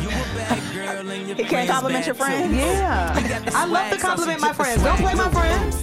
Don't be looking at my friends and me. Which one you want with? Hey, Yeah. Every woman clocks in when this song comes on. damn, this is the auntie barbecue playlist for real. I told my girls you can Don't slow it down. Just let it go. So in love, I'll give it all away. Yes. Just don't tell nobody tomorrow. What? Can I ask you what that line means? What? What was I even I'll, singing? What I'll is that? give it all away. Just don't tell nobody tomorrow. So you giving like what is you giving away? Pussy. And who? Yeah, it's a one night stand. I'm giving you all of this good, juicy, And don't run your mouth the backyard next box. day. Damn, and, mind, she really and, and everybody got to mind their fucking business when they see two grown folks leaving this You party. did not know Beyonce was getting that barbecue Hello? dress Oh, stained behind the partition. No, bitch. Sucking dick, Baby. dog. I didn't know- like. I'm listening On to the, the beach, watermelon. she been giving head down to the street. That's what that meant. Yes, Look Beyonce at been throwing it for two I getting albums. Watermelon. Why would? Why See, was I singing that? See, y'all were probably See, old enough to be singing that. No, I was look, not. early Beyonce, early Beyonce lost her virginity. She was Right. like, she wants to maybe have sex. Now she's sucking dick. I know that. Love Dangerous, dangerously in love. They, when she crossed that Like, threshold, yeah. it was like, ooh, baby, Giving- Beyonce all on your mouth like liquor. to You right. Yeah. You Yeah. right. Yeah. Okay, why I now, love this. Now this one I'm interested because you are not from No. where this song is. So I'm from Queens. New York City. Blah, blah. But the way the energy that she exudes when this track opens, the way she makes you command space, take up room, throw Mm. that body, and and and and sit in that. You Mm. know what I mean? And she's gonna put you on to how powerful and how sexy she is. Who is she and what is the song? Big Latto. And y'all know we're a Latto Stand podcast this over shit. here. I throw that ass back to see if he gon' catch it. Hey, but it's tennis on the necklace. I'm not. I'm not. I'm not athletic anymore. Tetris. Real gutter bitch, real plugs and connections. Hey, first I make him meet it till he lock jaw. Give it to him good like a nigga socks off. I run we it go. up, they busy running their mouth. I'm a real ass, rich ass bitch from the south. Bitches can't bust down For the bust down. I don't move if they ain't paying like some bus bill. Know that the promoter cut the check if I was there. She gonna switch it up, switch it up. Paid in full like Keisha. Hey. Rappers in my DM, I ain't ow. She told And that's y'all a true out the gate story. she wasn't fucking for a feature. Uh, and y'all true stupid ass story. boys still tried it. You it. know what I mean? Y'all still tried it. That's my shit. She said, I live my rhymes, okay? Love it. I do hope that everyone, everyone, everyone is safe this weekend. Ladies, Yes. watch your drinks when you That's don't right. set them down. Watch your drinks. Make sure too, if y'all are gonna be out, you know it's a holiday weekend. Please, please, please, either get a designated driver or call a Uber. I'm telling you now. Even if they're surcharged, which they probably will be this weekend, please know that paying a couple extra dollars for an Uber is definitely worth your life. So don't be out there drinking and driving. I just mm. want to throw that out there to everybody because, baby, we're going to be outside. We're outside. And I keep saying it. New York is New Yorking now. Whoa! Being outside when the weather is so good, I'm like actually really, really excited to be here for this holiday Well, because this is this is the unofficial start of a New York summer because Memorial Day is the day that all the beaches open. Hmm. It is. So that's why I ain't going to the beach this That weekend, winter water, but I will. It's still Yeah, winter still water. Cold. It's, still, winter. it's still and honestly, it's the Atlantic. It's cold until August. If we keeping it a stack, it's It cold is- until summer is half And I'm a swimmer. done. I ain't one of them black girls, Same. whatever. I'm just I'll change my hair tomorrow. I'll throw in another wig tomorrow. It's in the back. It's fine. I know I'm, I'm that's right. swimming. So I you know, Love when the, the water's ocean. cold, I ain't I ain't going. Yeah, I don't Yeah, like cold hard. water like that. All right, well, y'all have been asking for it here on the podcast. Yes. So we I are have too, doing honestly. we are doing television. Okay. We gotta talk All about TV. We gotta Um, talk about And it's it. only right too. So for those of you who may not be familiar with Latasha, Latasha has a Patreon that literally deep dives into seasons of shows. So by the season, by the character, I love that. cinematically, she looks at the coloring of the screen, like. You're actually the only person I'm subscribed to on Patreon. So I get all your little I'm shit. your only patronage. That I pay, yeah, I pay. Wow. Um, and then I want the read, but the read be texting, baby. I'm like, shit.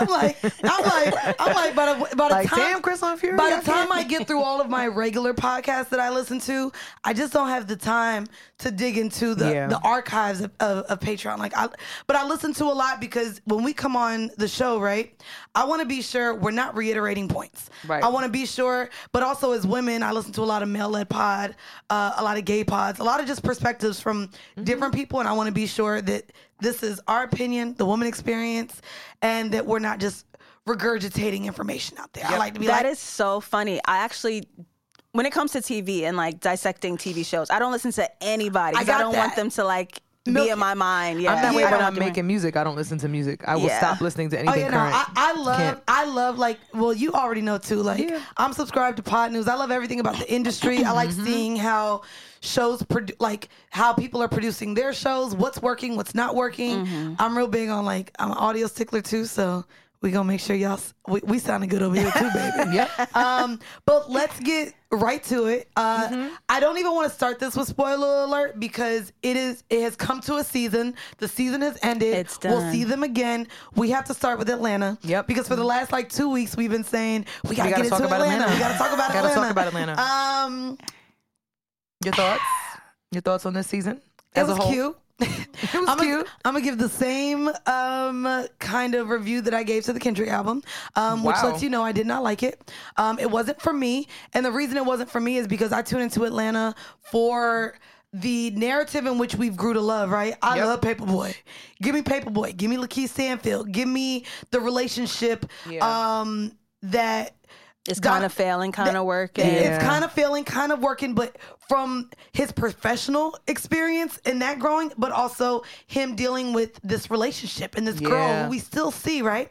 So I come on in the first episode, we know they start in Lake Lanier, and it's given none of the characters we're familiar with. And as we got through the season, I'm like, so this is only going to be half Atlanta, half Jordan Peele. Got it. um, if I wanted to watch, Yeah, we were getting trolled. I was getting trolled week after week. I was I, like, what's I, I genuinely feel like what Donald Glover brought us, right, could have been a whole different show entirely. And I hate that he almost forced us to watch it because we're tuning in to see the narrative of what we've grown to like from Atlanta. And it didn't give me that. So I ain't gonna hold you by like episode four. I was like, oh hell no. If every other episode ain't gonna give me what I want, I'm good. I didn't see the final episode, but the last episode I did see was the one featuring Kevin Samuels, RIP, I guess. But uh, Kevin Samuels was in it, and it had to do with the biracial experience. Yep. So it was interesting, but I could have done without that, and I would have more so appreciated him introducing that in a completely different platform, maybe on a streaming service, and gi- giving us maybe more broken down versions of that, and not forcing it on us via Atlanta. Mm. Now y'all's turns. Go ahead, Latasha. Oh, because Latasha, listen, listen. Had me in the first half. Okay. After episode four, I was like, what are we doing? where, like, where do we go? What are we doing? Like, where are we? And then like we were in Europe. yeah, and like different, like different parts of Europe, just Yeah, like yeah. going wherever we wanted. Um, here's what I appreciated about this season of Atlanta. Uh, episode one was the thematic foundation of every other subsequent episode to follow. So the fact that um, we have this white fisherman named Ernest who drowns. Uh, a black fisherman, while saying whiteness blinds you, is also a curse for us. Um, you can see visually how that white fisherman is appearing in all of the episodes, whether it's just color based, whether it's lights, Oh. whether it's the character sitting by a water. Um, and usually, the color theory for this season of Atlanta is broken up into like several groupings. So you have black and white because you're talking about race. Yes. You have red, white, and blue because you're talking about um, the. Oh yeah, the biracial through- episode was in black and white. It was in black and white. Yes. And even when he opened uh, that episode, he was in a gray shirt because he is black and white. Like little Yeah. things like that. Um, Girl, and then you you have see what I mean? Who the fuck knows? I love this. No, I love this. I love this level of analysis. I really do. So, um, red, white, and blue is a pairing of America's America because we're looking at American through Black American racism. Mm-hmm. Um, but even standalone colors, red usually repres represents danger and caution, stop, alert.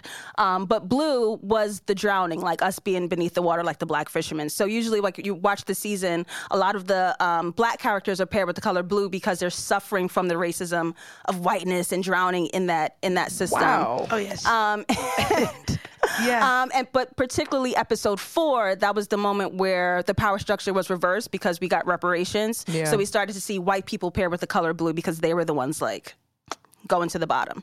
Um, but then by the time we got to Van, I was like, Mm. where did we go? but what I really thought was cool with the hands, um, that was actually a callback to season one, episode one. Yeah, and I, I was trying to remember. I was like, I know this is a reference to something from a prior season, and I can't remember what it was about. Yeah. And that was yeah. The very first season premiere was uh, Earn opening up about a dream he had where he was swimming and he was drowning and the seed returned to hands and that pulled him under. And Van goes, uh, "Who was the girl? Who was that?" Um, so by the time we end with season three and Van being a finale, it sort of was like symbolic that she was the hands that were being drowned or drowning or trying to drown white people, something along that realm. Um, it was, but it was so abstract that I didn't, I didn't come up with like a concrete Yeah. idea about all of that. But did you? It was fun, and I hate Kevin Samuels.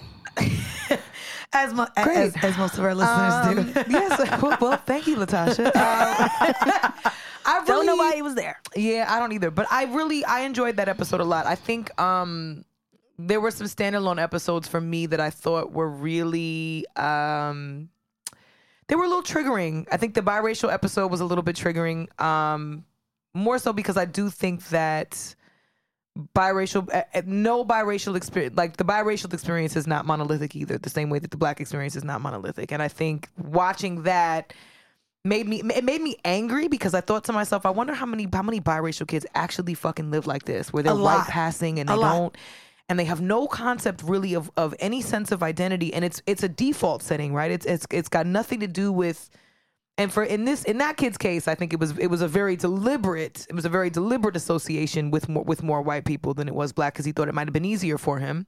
Mm. Um, but I don't always think that's the case. I often think you know your surroundings, depending on where you grow up or socioeconomically, what your status is, who you are who you are around, and what you're conditioned by. This your how you're socialized. I think has more to do with how you identify than than how you feel or what you look like. Um, and whether that's somebody that's Mandy and I's complexion or somebody that's maybe two shades lighter than you. I mean, Van is Van is Van is biracial, so I look at someone that's that's Van's complexion, and her experience is going to be completely different. So I, I mean, I, I enjoyed that episode, but I also thought it was very interesting how, um, in the end, at the end of that episode, he looks at the at his ex girlfriend and says, "I'm more attracted to you now than I've ever been," and I just thought to myself, "Oh, this is this is some Mandy shit. This is man. This is this is the toxic Which was like." Mandy shit? No, I, I remember. Hold the fuck Hold on.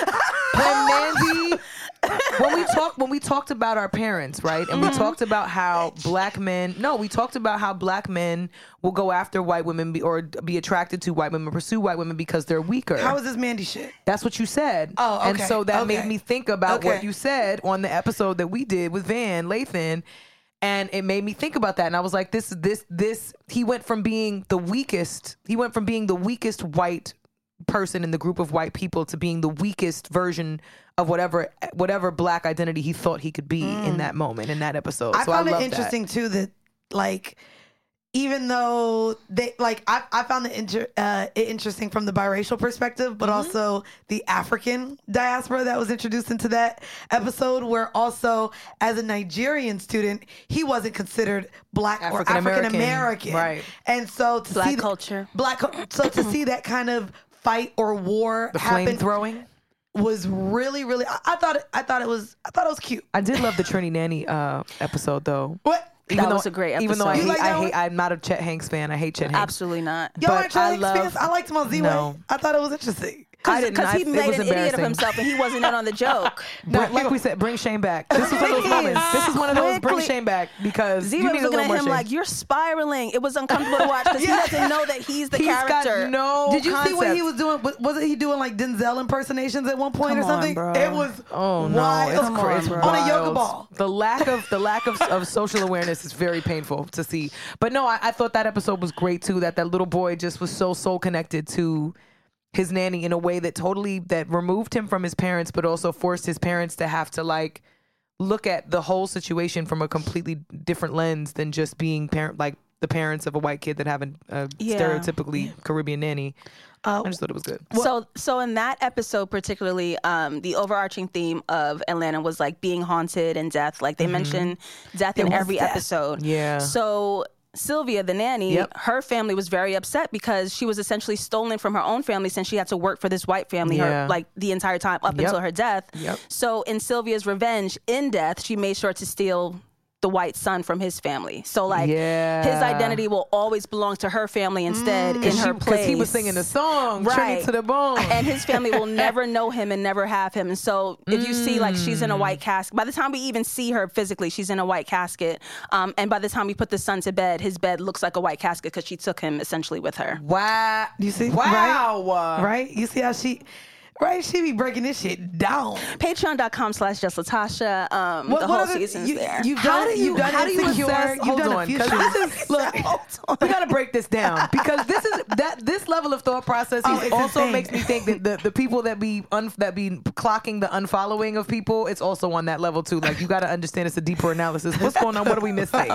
like what? How how did you come to this? Are you know? Are you just noticing all of these all of these small details on the first watch, or do you got you go back and you you revisit certain Nah, conversations? baby, on it? it's just the whole study of film, how to tell story, how Mm. to direct, how to use color, how to use blocking, wardrobe to Wow. expand what the characters are doing and saying. That's just part of it. Oh my Um, gosh. and so when you have characters aligned with certain colors, you can tell where they are emotionally by the time the scene starts Right. or ends and things like that. Um, I think Moonlight is a beautiful depiction of that. Mm-hmm. Um, and when you take the primary colors like uh, red, blue, yellow, but you Yeah. Mm-hmm. start to mix them together, then it's like, okay, if blue is sad and yellow is happy, by the time you see green, they feel this way. It's like Euphoria. And like, yeah. Oh, Euphoria uses them Yeah. a ton. So, yeah. things like that. You know, Ooh, just I wanna studying what you're doing. Latasha, Latasha, we have a movie night. Oh, it's I different. want to have a different. movie night at Latasha's house. It is We're gonna have, different, we're gonna have different. series analysis at Latasha's Uh, house. but before we get into Netflix uh, and what's going on over there, Yes. what else are y'all watching? I've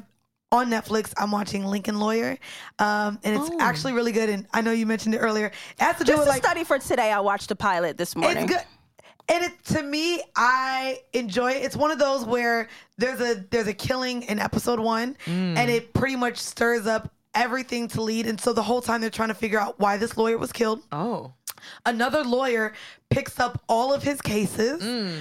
one that's very high profile, and then that digs deeper into a hitman being involved, uh, um, an affair happening in a relationship, and it Ooh. just spirals into a bunch of different things. And to me, it's very reminiscent of watching like The Undoing, which was very Oh, yeah, yeah, popular. yeah. Yeah, yeah. Um, also, we With just Nicole Kidman. I brought up as well um, Anatomy of a Scandal. Scandal. So it starts where you get hit first episode with the shit and everything unfolds and Plot one episode there's so many plot twists. I'm i still haven't finished it. I think i have like one episode left. And it's just like how the fuck is this shit finna end? I don't know and i love it. So that's what i'm watching now. What else are, you, are y'all watching on tv Um, I'm locked into HBO Max right now because Hacks season two is back, and I love Hacks. Um, if you're not, if you're if you're into comedy, Hacks is a good show. Um, and also Pause with Sam Jay. I love Sam Jay. I love her. Totally embarrassed myself when I met her. As, I, as- wait, what did you? I Latasha almost did. I saw her at an as I event. I, saw her at an event a week and a half ago, and I thought, and I saw her, and I was like, do I go up to her and be like, yo, I'm a huge fan of yours? Or is that awkward? And I was like, you know what? I don't want to be that girl. I'll wait till I run into her in a different setting, and then I'll. What when the thing I went to for Sarita, she was Oh, there. gotcha. And I was like, damn, I, I could. This is the perfect setting. It's like an industry kind of thing, but it's like an insider industry thing. And I was like, nah, let me not embarrass myself. I didn't. I had the same thought. But I love her show right now. Season two is back, and Mm-hmm. Reezy. Shout out to Reezy. Reezy is uh on the on the first episode as well. She's on the show. yes Um, shout Sid out was- to Sid my friends with too. benefits Yes, Sid was there too. Her and uh, Reezy and Sid were both there. I love Sid. I gotta see her when I go to LA. She left us here in New York like She most sure people. did. A lot of people left New York. Um, and they were like, bye. those are those are some great shows. Um, and Working Moms on Netflix. I love Working Moms. Working Moms. No, I'm not a mom. Can't relate.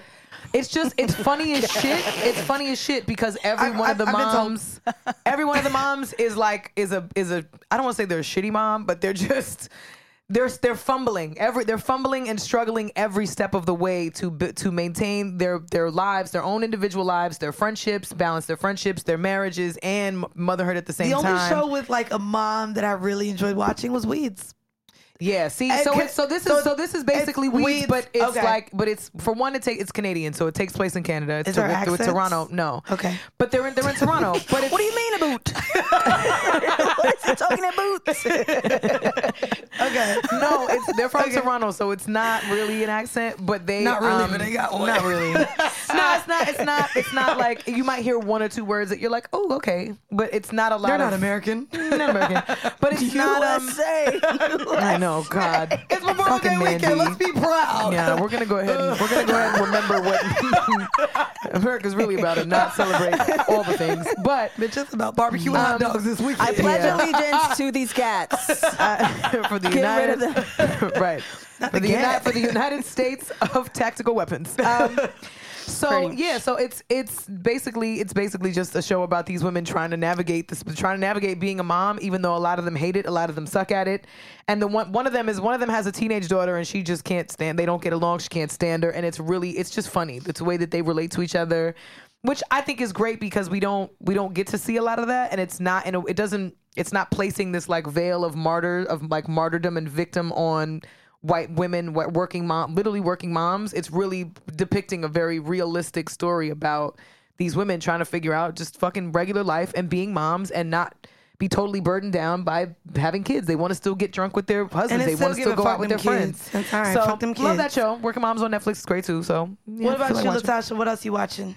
Top of my list. Um, these shows have come to an end, but nothing has filled the void. uh, I like Mr. In Between on FX. He is a hitman and a single dad, and I really love dark comedies. And um, he is him and his best friend are just like these plain guys trying to raise a daughter, trying to date, trying to be married or save their marriages, and they're just fumbling, but they are really good hitmen. And it gets so dark. That sounds good. Um, obviously, the inspiration to my pilot, we're just gonna put black women in there instead, because why not? Um, and so, uh, but each season is heartbreaking because at the finale, he loses someone. So, season one, he loses. Um, Spoiler his- alert. Spoiler alert. I mean, the show's over. So, uh, season one, he loses his girlfriend because his internal rage cannot help his his regular life, but feeds his perfection of being a hitman. Mm. Season two, he loses his brother to like a chronic illness, and he helps his brother die. And then, Jesus. yeah, right. And then season three, he loses his best friend, who actually in season one tried to kill him as a hitman. So it was, it's all like this beautiful, heartbreaking stuff. And then I'm watching Fleabag again on Amazon Prime, two seasons. Season two was better than season one. Mandy and hates again, accents. She won't watch it. Well, um, you'll hate these because uh, Fleabag is definitely English and all of Yep. that. Um, and Mr. In Between is Aussie. So. Oh, so it's giving all accents. Okay. Yeah, yeah, yeah. Uh, but Fleabag is beautiful because it's a love I've story. heard a but lot- she they've won a- fumbled. Yeah, they won a lot of Yes, awards a Phoebe Waller-Bridges. Yes. Ah, amazing. Mm. Um, she was supposed to make a show, Mr. and Mrs. Smith, with Donald Glover, but they had creative differences. So my Oh. heart's broken. Um, but he's working with another incredible writer who was also writing on Atlanta. So those two shows, those are my jam. Okay. Um, and you said HBO Max, you said Amazon Prime. The conversation about Netflix kind of really dropping dropping the ball on being kind of the front runner of creating this whole subscription based uh, platform where we get to watch sh- shows and stream it. Like Yeah. to me, Netflix is the reason why Blockbuster is gone. you That's know what I mean? Net, uh, there was Redbox right before that, but that was Netflix. if I'm Redbox not, and Redbox still I exists. don't think that was six months, a six month run, was it not? it. Yeah, it I saw Redbox. I still see Redbox, and I'm you like, still oh, see you're Redbox still here. Right? Yeah. yeah, in Jersey. I don't see them in New York. Not at no, Bermuda when I was when I was in Cal in L- Bermuda Triangle. what no, I in said. LA, in LA they still have Not the Redbox. Ber- you said the Bermuda That's where that's where that Redbox at. Twilight Zone, Twilight Zone, that streaming service. yeah, the upside down. we got the news uh, this week about Netflix actually um, uh, getting rid. Hmm. Um, they kneecapped its own efforts to champion diverse shows Oh. um, by axing the writers and the entire um groups that dealt with. Um, here we go. Contractors across all of Netflix's diverse social media channels got the axe Tuesday, including Strong Black Lead, which is the black community focused platform, Latinx focused Con Todo, and Asian American focused Golden, along with the LGBTQ focused Most. Multiple, mi- multiple writers were likewise laid off from Netflix's fandom blog Tudum, which had already seen a prior round of layoffs last month. Many of these select social media initiatives were only a few months old. Golden had only been introduced in January, but in that short time, the platforms were the platform was appreciated by their select communities. Um, site, sites like the Hollywood Reporter lauded Strong Black Lead for allowing black voices to amplify content that appealed to the community while at the same time bringing conversations about black focused media into mainstream. Um, find this interesting because a lot of a lot of these platforms, right, came out during when we were all home because of the pandemic and a lot of us were consuming a lot more content Yeah. but because of everything that was helping uh, happening within the lgbtq community as well as black lives matter and that movement i feel like and we said this even during pride right we're pandered a lot by these large corporations All the time. and when they feel like okay well we did our part we don't need them anymore unfortunately i feel like netflix did that exact same thing Yeah. and we talked about the prices going up on Netflix. We talked about how, unfortunately, their stock has dropped because they went into this original content bag, spent millions of dollars on these actors like Sandra Bullock and Toni Collette. and and all Viola Davis even I think is Yeah. on you know what I mean and spent all of these millions their stock prices dropped and now they're trying to make up in subscriptions non-password sharing and I wanted to know y'all's thoughts um cuz we've talked about strong black lead and kind of seeing what they were doing and now that's And- and I was excited. I was excited too I was excited to see them to see them expand that on their face- can on their on on their streaming platform. Hold on, I'ma tell you, instead of just Latasha. on YouTube. I'm gonna tell you Latasha like I tell Bridget they can see you Cut that out, friends. No, too bad. You on there. We was on a wide angle. Or, yes, they will see you. What are your thoughts, Latasha, on this? no, please. She was she was she was starting a thing. no, I was just I was just We saying. I was I was looking forward to more strong black lead, but yes, carry on. Great. Diversity initiative is the worst thing that's ever happened to black people. Oh, shit. Leave us alone. Like leave us alone. If you're not mm. just gonna like hire us regular. Work Right. with us regular. Right. Don't be like, oh, we have our latest negress who we're paying, and she'll make she'll make blackface. Watch, put her in the corner the show. Oh God. leave us alone. If you're not gonna work with me regular, leave me alone. Like that's so crazy. Because if you have a job opening and like Yeah. you're like not considering us, right? But then like February comes or George Floyd dies. Now like you care suddenly, Right. and now like we're 15 we're welcome. And now we're welcome. yes. And like. You run the check, you let us do our little black project, you let us do our little thing, and then like you still hate us? Like you're still racist. Like just be racist, right? Because now it's confusing because you're doing a really good thing, but you're still white as hell. And now I don't know how to maneuver that space. I think I think the part that's embarrassing is that more white people are are more clueless than they realize about social relations. And I say that because I've had conversations with family members on my white side um in the past, not recently, but in the past around uh, race relations and their complete paralysis when it comes to figuring out how to show up. Mm. Just as a because there are there are so many different things being thrown into the conversation when it comes to how black people want to be received, how they want to be represented, how they want to exist in the space and some are much more black fist like i'm here to tell my black story and then you have some that come in and are like i just want to fucking write a show. I don't care if it's a black show if it's a white show if it's an asian show i just want to fucking write a show.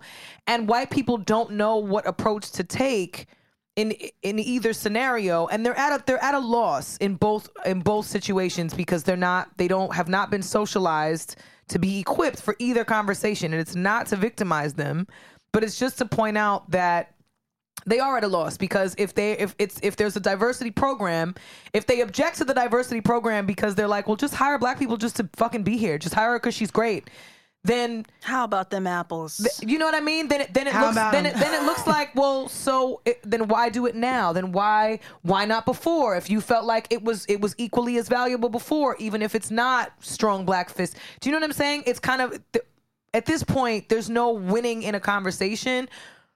White corporations just have to be okay getting it wrong. It's okay. Just fucking, you're gonna get it wrong. You're gonna get it wrong because you've been doing it wrong. So you're gonna keep getting it wrong until you until you until you normalize black people as fucking regular people. Until you normalize that, it's you're gonna keep getting it wrong. That's the thing So- right there. We're always other. If we're Right. if we're even Right. human, if we're human, mm. then we're other. And it's just like Right. you can't sit with us because if you're not telling white stories, which are normal and regular, Right. then we're just gonna have to put you in this pocket of like. But they're afraid. But they're different afraid, experience. But they're afraid to even ask you as a black woman to write on the white experience because they feel like you. They're assuming you might feel underrepresented, so you might only want to write from your perspective and write a black story. But they can't ask you if you're going to write a black story because then, Then it's it's that racist. condescending. Then it's racist. Do you know what I'm and, saying? and it's it's You're just- crazy anyway because all we've had to do to survive was understand white people. I think we we understand Yeah. white people as best as we can. Under- most black people understand white people more than white people we know have to man- themselves. we have That's to correct. maneuver our safety Yes. around what Absolutely. whiteness is, and they've never had to do that. And so now Right. to even ask like, well, how does blackness impact you? That's that's doing a little too much. you that's, that's Right. giving a little too much. and Yeah. that, that makes them too uncomfortable because they they don't have to. And so we've seen it with like that big chop Yep. across the entire diversity. Black, Yeah. Lat- Latinx, Yeah. Asian, and queer. Y'all cut Yeah. them all. Yeah. All, all of them, Uh huh. every last one. yeah, it's it's yeah, it's Right. giving it's giving. Wow, it's not convenient anymore. It's too expensive. Uh, okay. Yeah, That's exactly right. what it is. Um, Well, that's unfortunate. you uh, know Netflix, it is. but and if you y'all know, need if y'all need jobs, Full Court Studios will be hiring soon. So uh, if y'all coming from but the Netflix, Netflix, If you know y'all what feel bad, I have pilots that could go on your platform. Hey, y'all there feel we real go. bad about that. there we go. Oh Yeah. yeah, let's Let's guilt trip uh, them. you- Let's make them feel bad about Right. it. but you know, you know what show on Netflix is has continued, and they brought a new season, which I actually am enjoying. Uh, my next guest with David Letterman. I really I enjoy it because I I really think So you that, know that's actually what Stem Nori's like like rant on on Twitter was that like love you guys, but can y'all stop sitting with the David Lettermans, with the Ellen DeGenereses, Mm. Yeah. with those people of the world? of- but also it, it was what I felt unfortunate about too because he spoke about it. He did throw with the Ellen DeGenereses and the David Lettermans, the Gayles and Oprahs, which is. Uh, We've already talked about that. He believes they should be sitting with the Norries, the Joes, the Gillie and Wallos. And I'm just like, that that space in all, and I would love to sit with Nori because I listened to his interview with uh, Monie Love Yeah. and um, Melyssa Ford, right? A lot of those platforms are not safe spaces for women. So the fact that everyone wanted Megan Thee Stallion to sit with black men, they haven't been the nicest to us in media Right. either. You know what I mean? Right. And so to say that those are the men they should sit with, which is why I love this show right here, is Yeah. because there aren't really platforms outside of the Oprahs and Gayles. A lot of people in this space, in this culture, aren't sitting with anyone but Angie Martinez. There's Mm-hmm. not really people sitting with other black women or women that look like them, even our R&B artists, right? Right. Where do I get to hear Jhené Aiko and her relationship or Teyana Taylor? I had to watch Teyana Taylor sit on the pull-up. I want Right. to hear Teyana Taylor sit with other women. I want to hear Right. Kehlani sit with other women that embrace not only her sexuality but don't have to be laughed at and be like, "Are you scissoring with SZA?" Like, there's not enough platforms, unfortunately, in our culture where women are sitting having conversations from our perspective and our experience. But also do both. Do all Yeah. of them. Do all of the platforms. I, Yeah. I hate I hate when we act like you They know can- yeah. doing only doing David Letterman or Diane Sawyer means you don't fuck with Right. the black reporters. I think you can do both. I think you can I do agree. all of them because at the end of the day, if, if the if what you're selling is who you are, that is a part of who you are. Because let's be honest, most of us under the age of 40 did not grow up watching David Letterman. No. we didn't. Oh. I didn't. We didn't. So ultimately now we're getting we're also getting a chance to get to know him in a different way as well. Yeah. And get to know and get to know what he's interested in and he does his research as it's it's less satirical and I felt like his late night show was satirical. Some of it was Yeah. pandering. Watching him on this on this type of platform now on, on this level. Lizzo. He did some good interviews. Well, he, but he did his research. It was Yeah. good journalism. And I, and if we're being honest, Mm. we're being honest. Remember journalism. Remember journalism?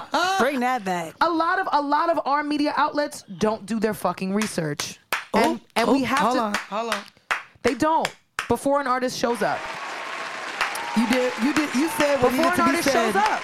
You're right. I remember watching that Nicki Minaj interview on the Breakfast Club and mm. her being like, "Did you even listen to the music?" And none of and nobody listened to the fucking record prior to her arrival. She was like, "Why am I here?" And she was a global superstar at that point. It's not like she's a new artist pulling up. Like, hey, did you listen to my mixtape? No, she's a fucking global star. In my mind, we still are not. We're not taking full responsibility for what the job entails and doing an honorable job. We'll do a job that adheres to the algorithm because we want to get we want to get clickbaity and we want to go viral. But we're not doing it. We're not doing it for the for the value and integrity of the content.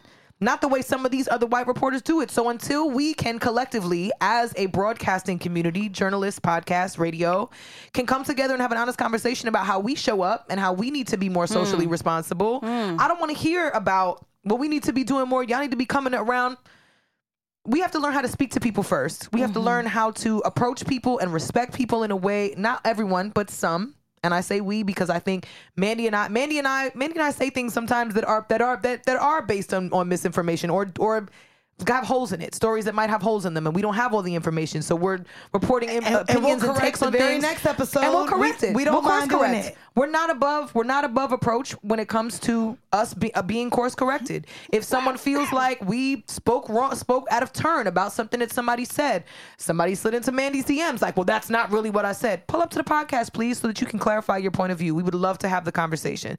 We said that to Kevin Samuels, and Kevin Samuels was not interested, which let me know. Oh yeah, and you listening to the show, sir.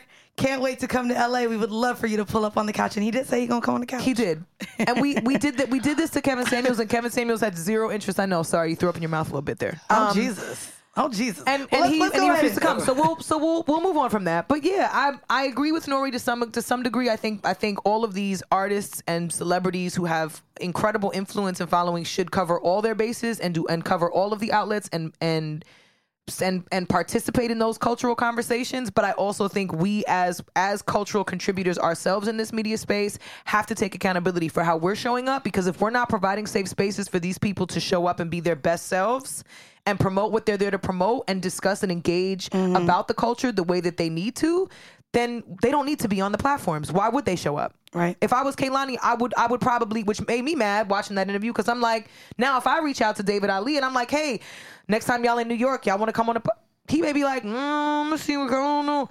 Now it makes an artist apprehensive. Now it makes them now it makes them uncomfortable. So Right. there is some responsibility on us to to to be classy and honorable about how we move and how we handle our business. So that's all I have to say about right. that. Well, we're getting out uh, to another barbecue Ooh, song let's do because, it. baby, I'm gonna go ahead and let this Oh. You know oh, what song this is, baby. All right, We well, real aunties before now. we get out of here, Latasha, please let our listeners know where they can find you, where they can follow you, and give it to them. Y'all know this one. JustLatasha.com. Uh, I write pilots. You can read the log lines. You can read the script if you request it. And Yes. um, I am on Instagram at JustLatasha, Twitter, JustLatasha404. I know that's right, and y'all make sure you follow us on Patreon. That's patreon.com backslash C. The thing is pod. Y'all enjoy yourselves. Be safe. Party. Get right. Drink beer. Drink liquor. Drive safe. All right. Thank you guys for tuning in. Until next week. Bye, guys. Hey, We are aunties now. faded. Money, oh, we made it. Feels so good in my hood tonight. The summertime skirts and the guys in Kanai, the guys in Kanai. The guys in Gannard. The guys in Kanai. Now that's jazz.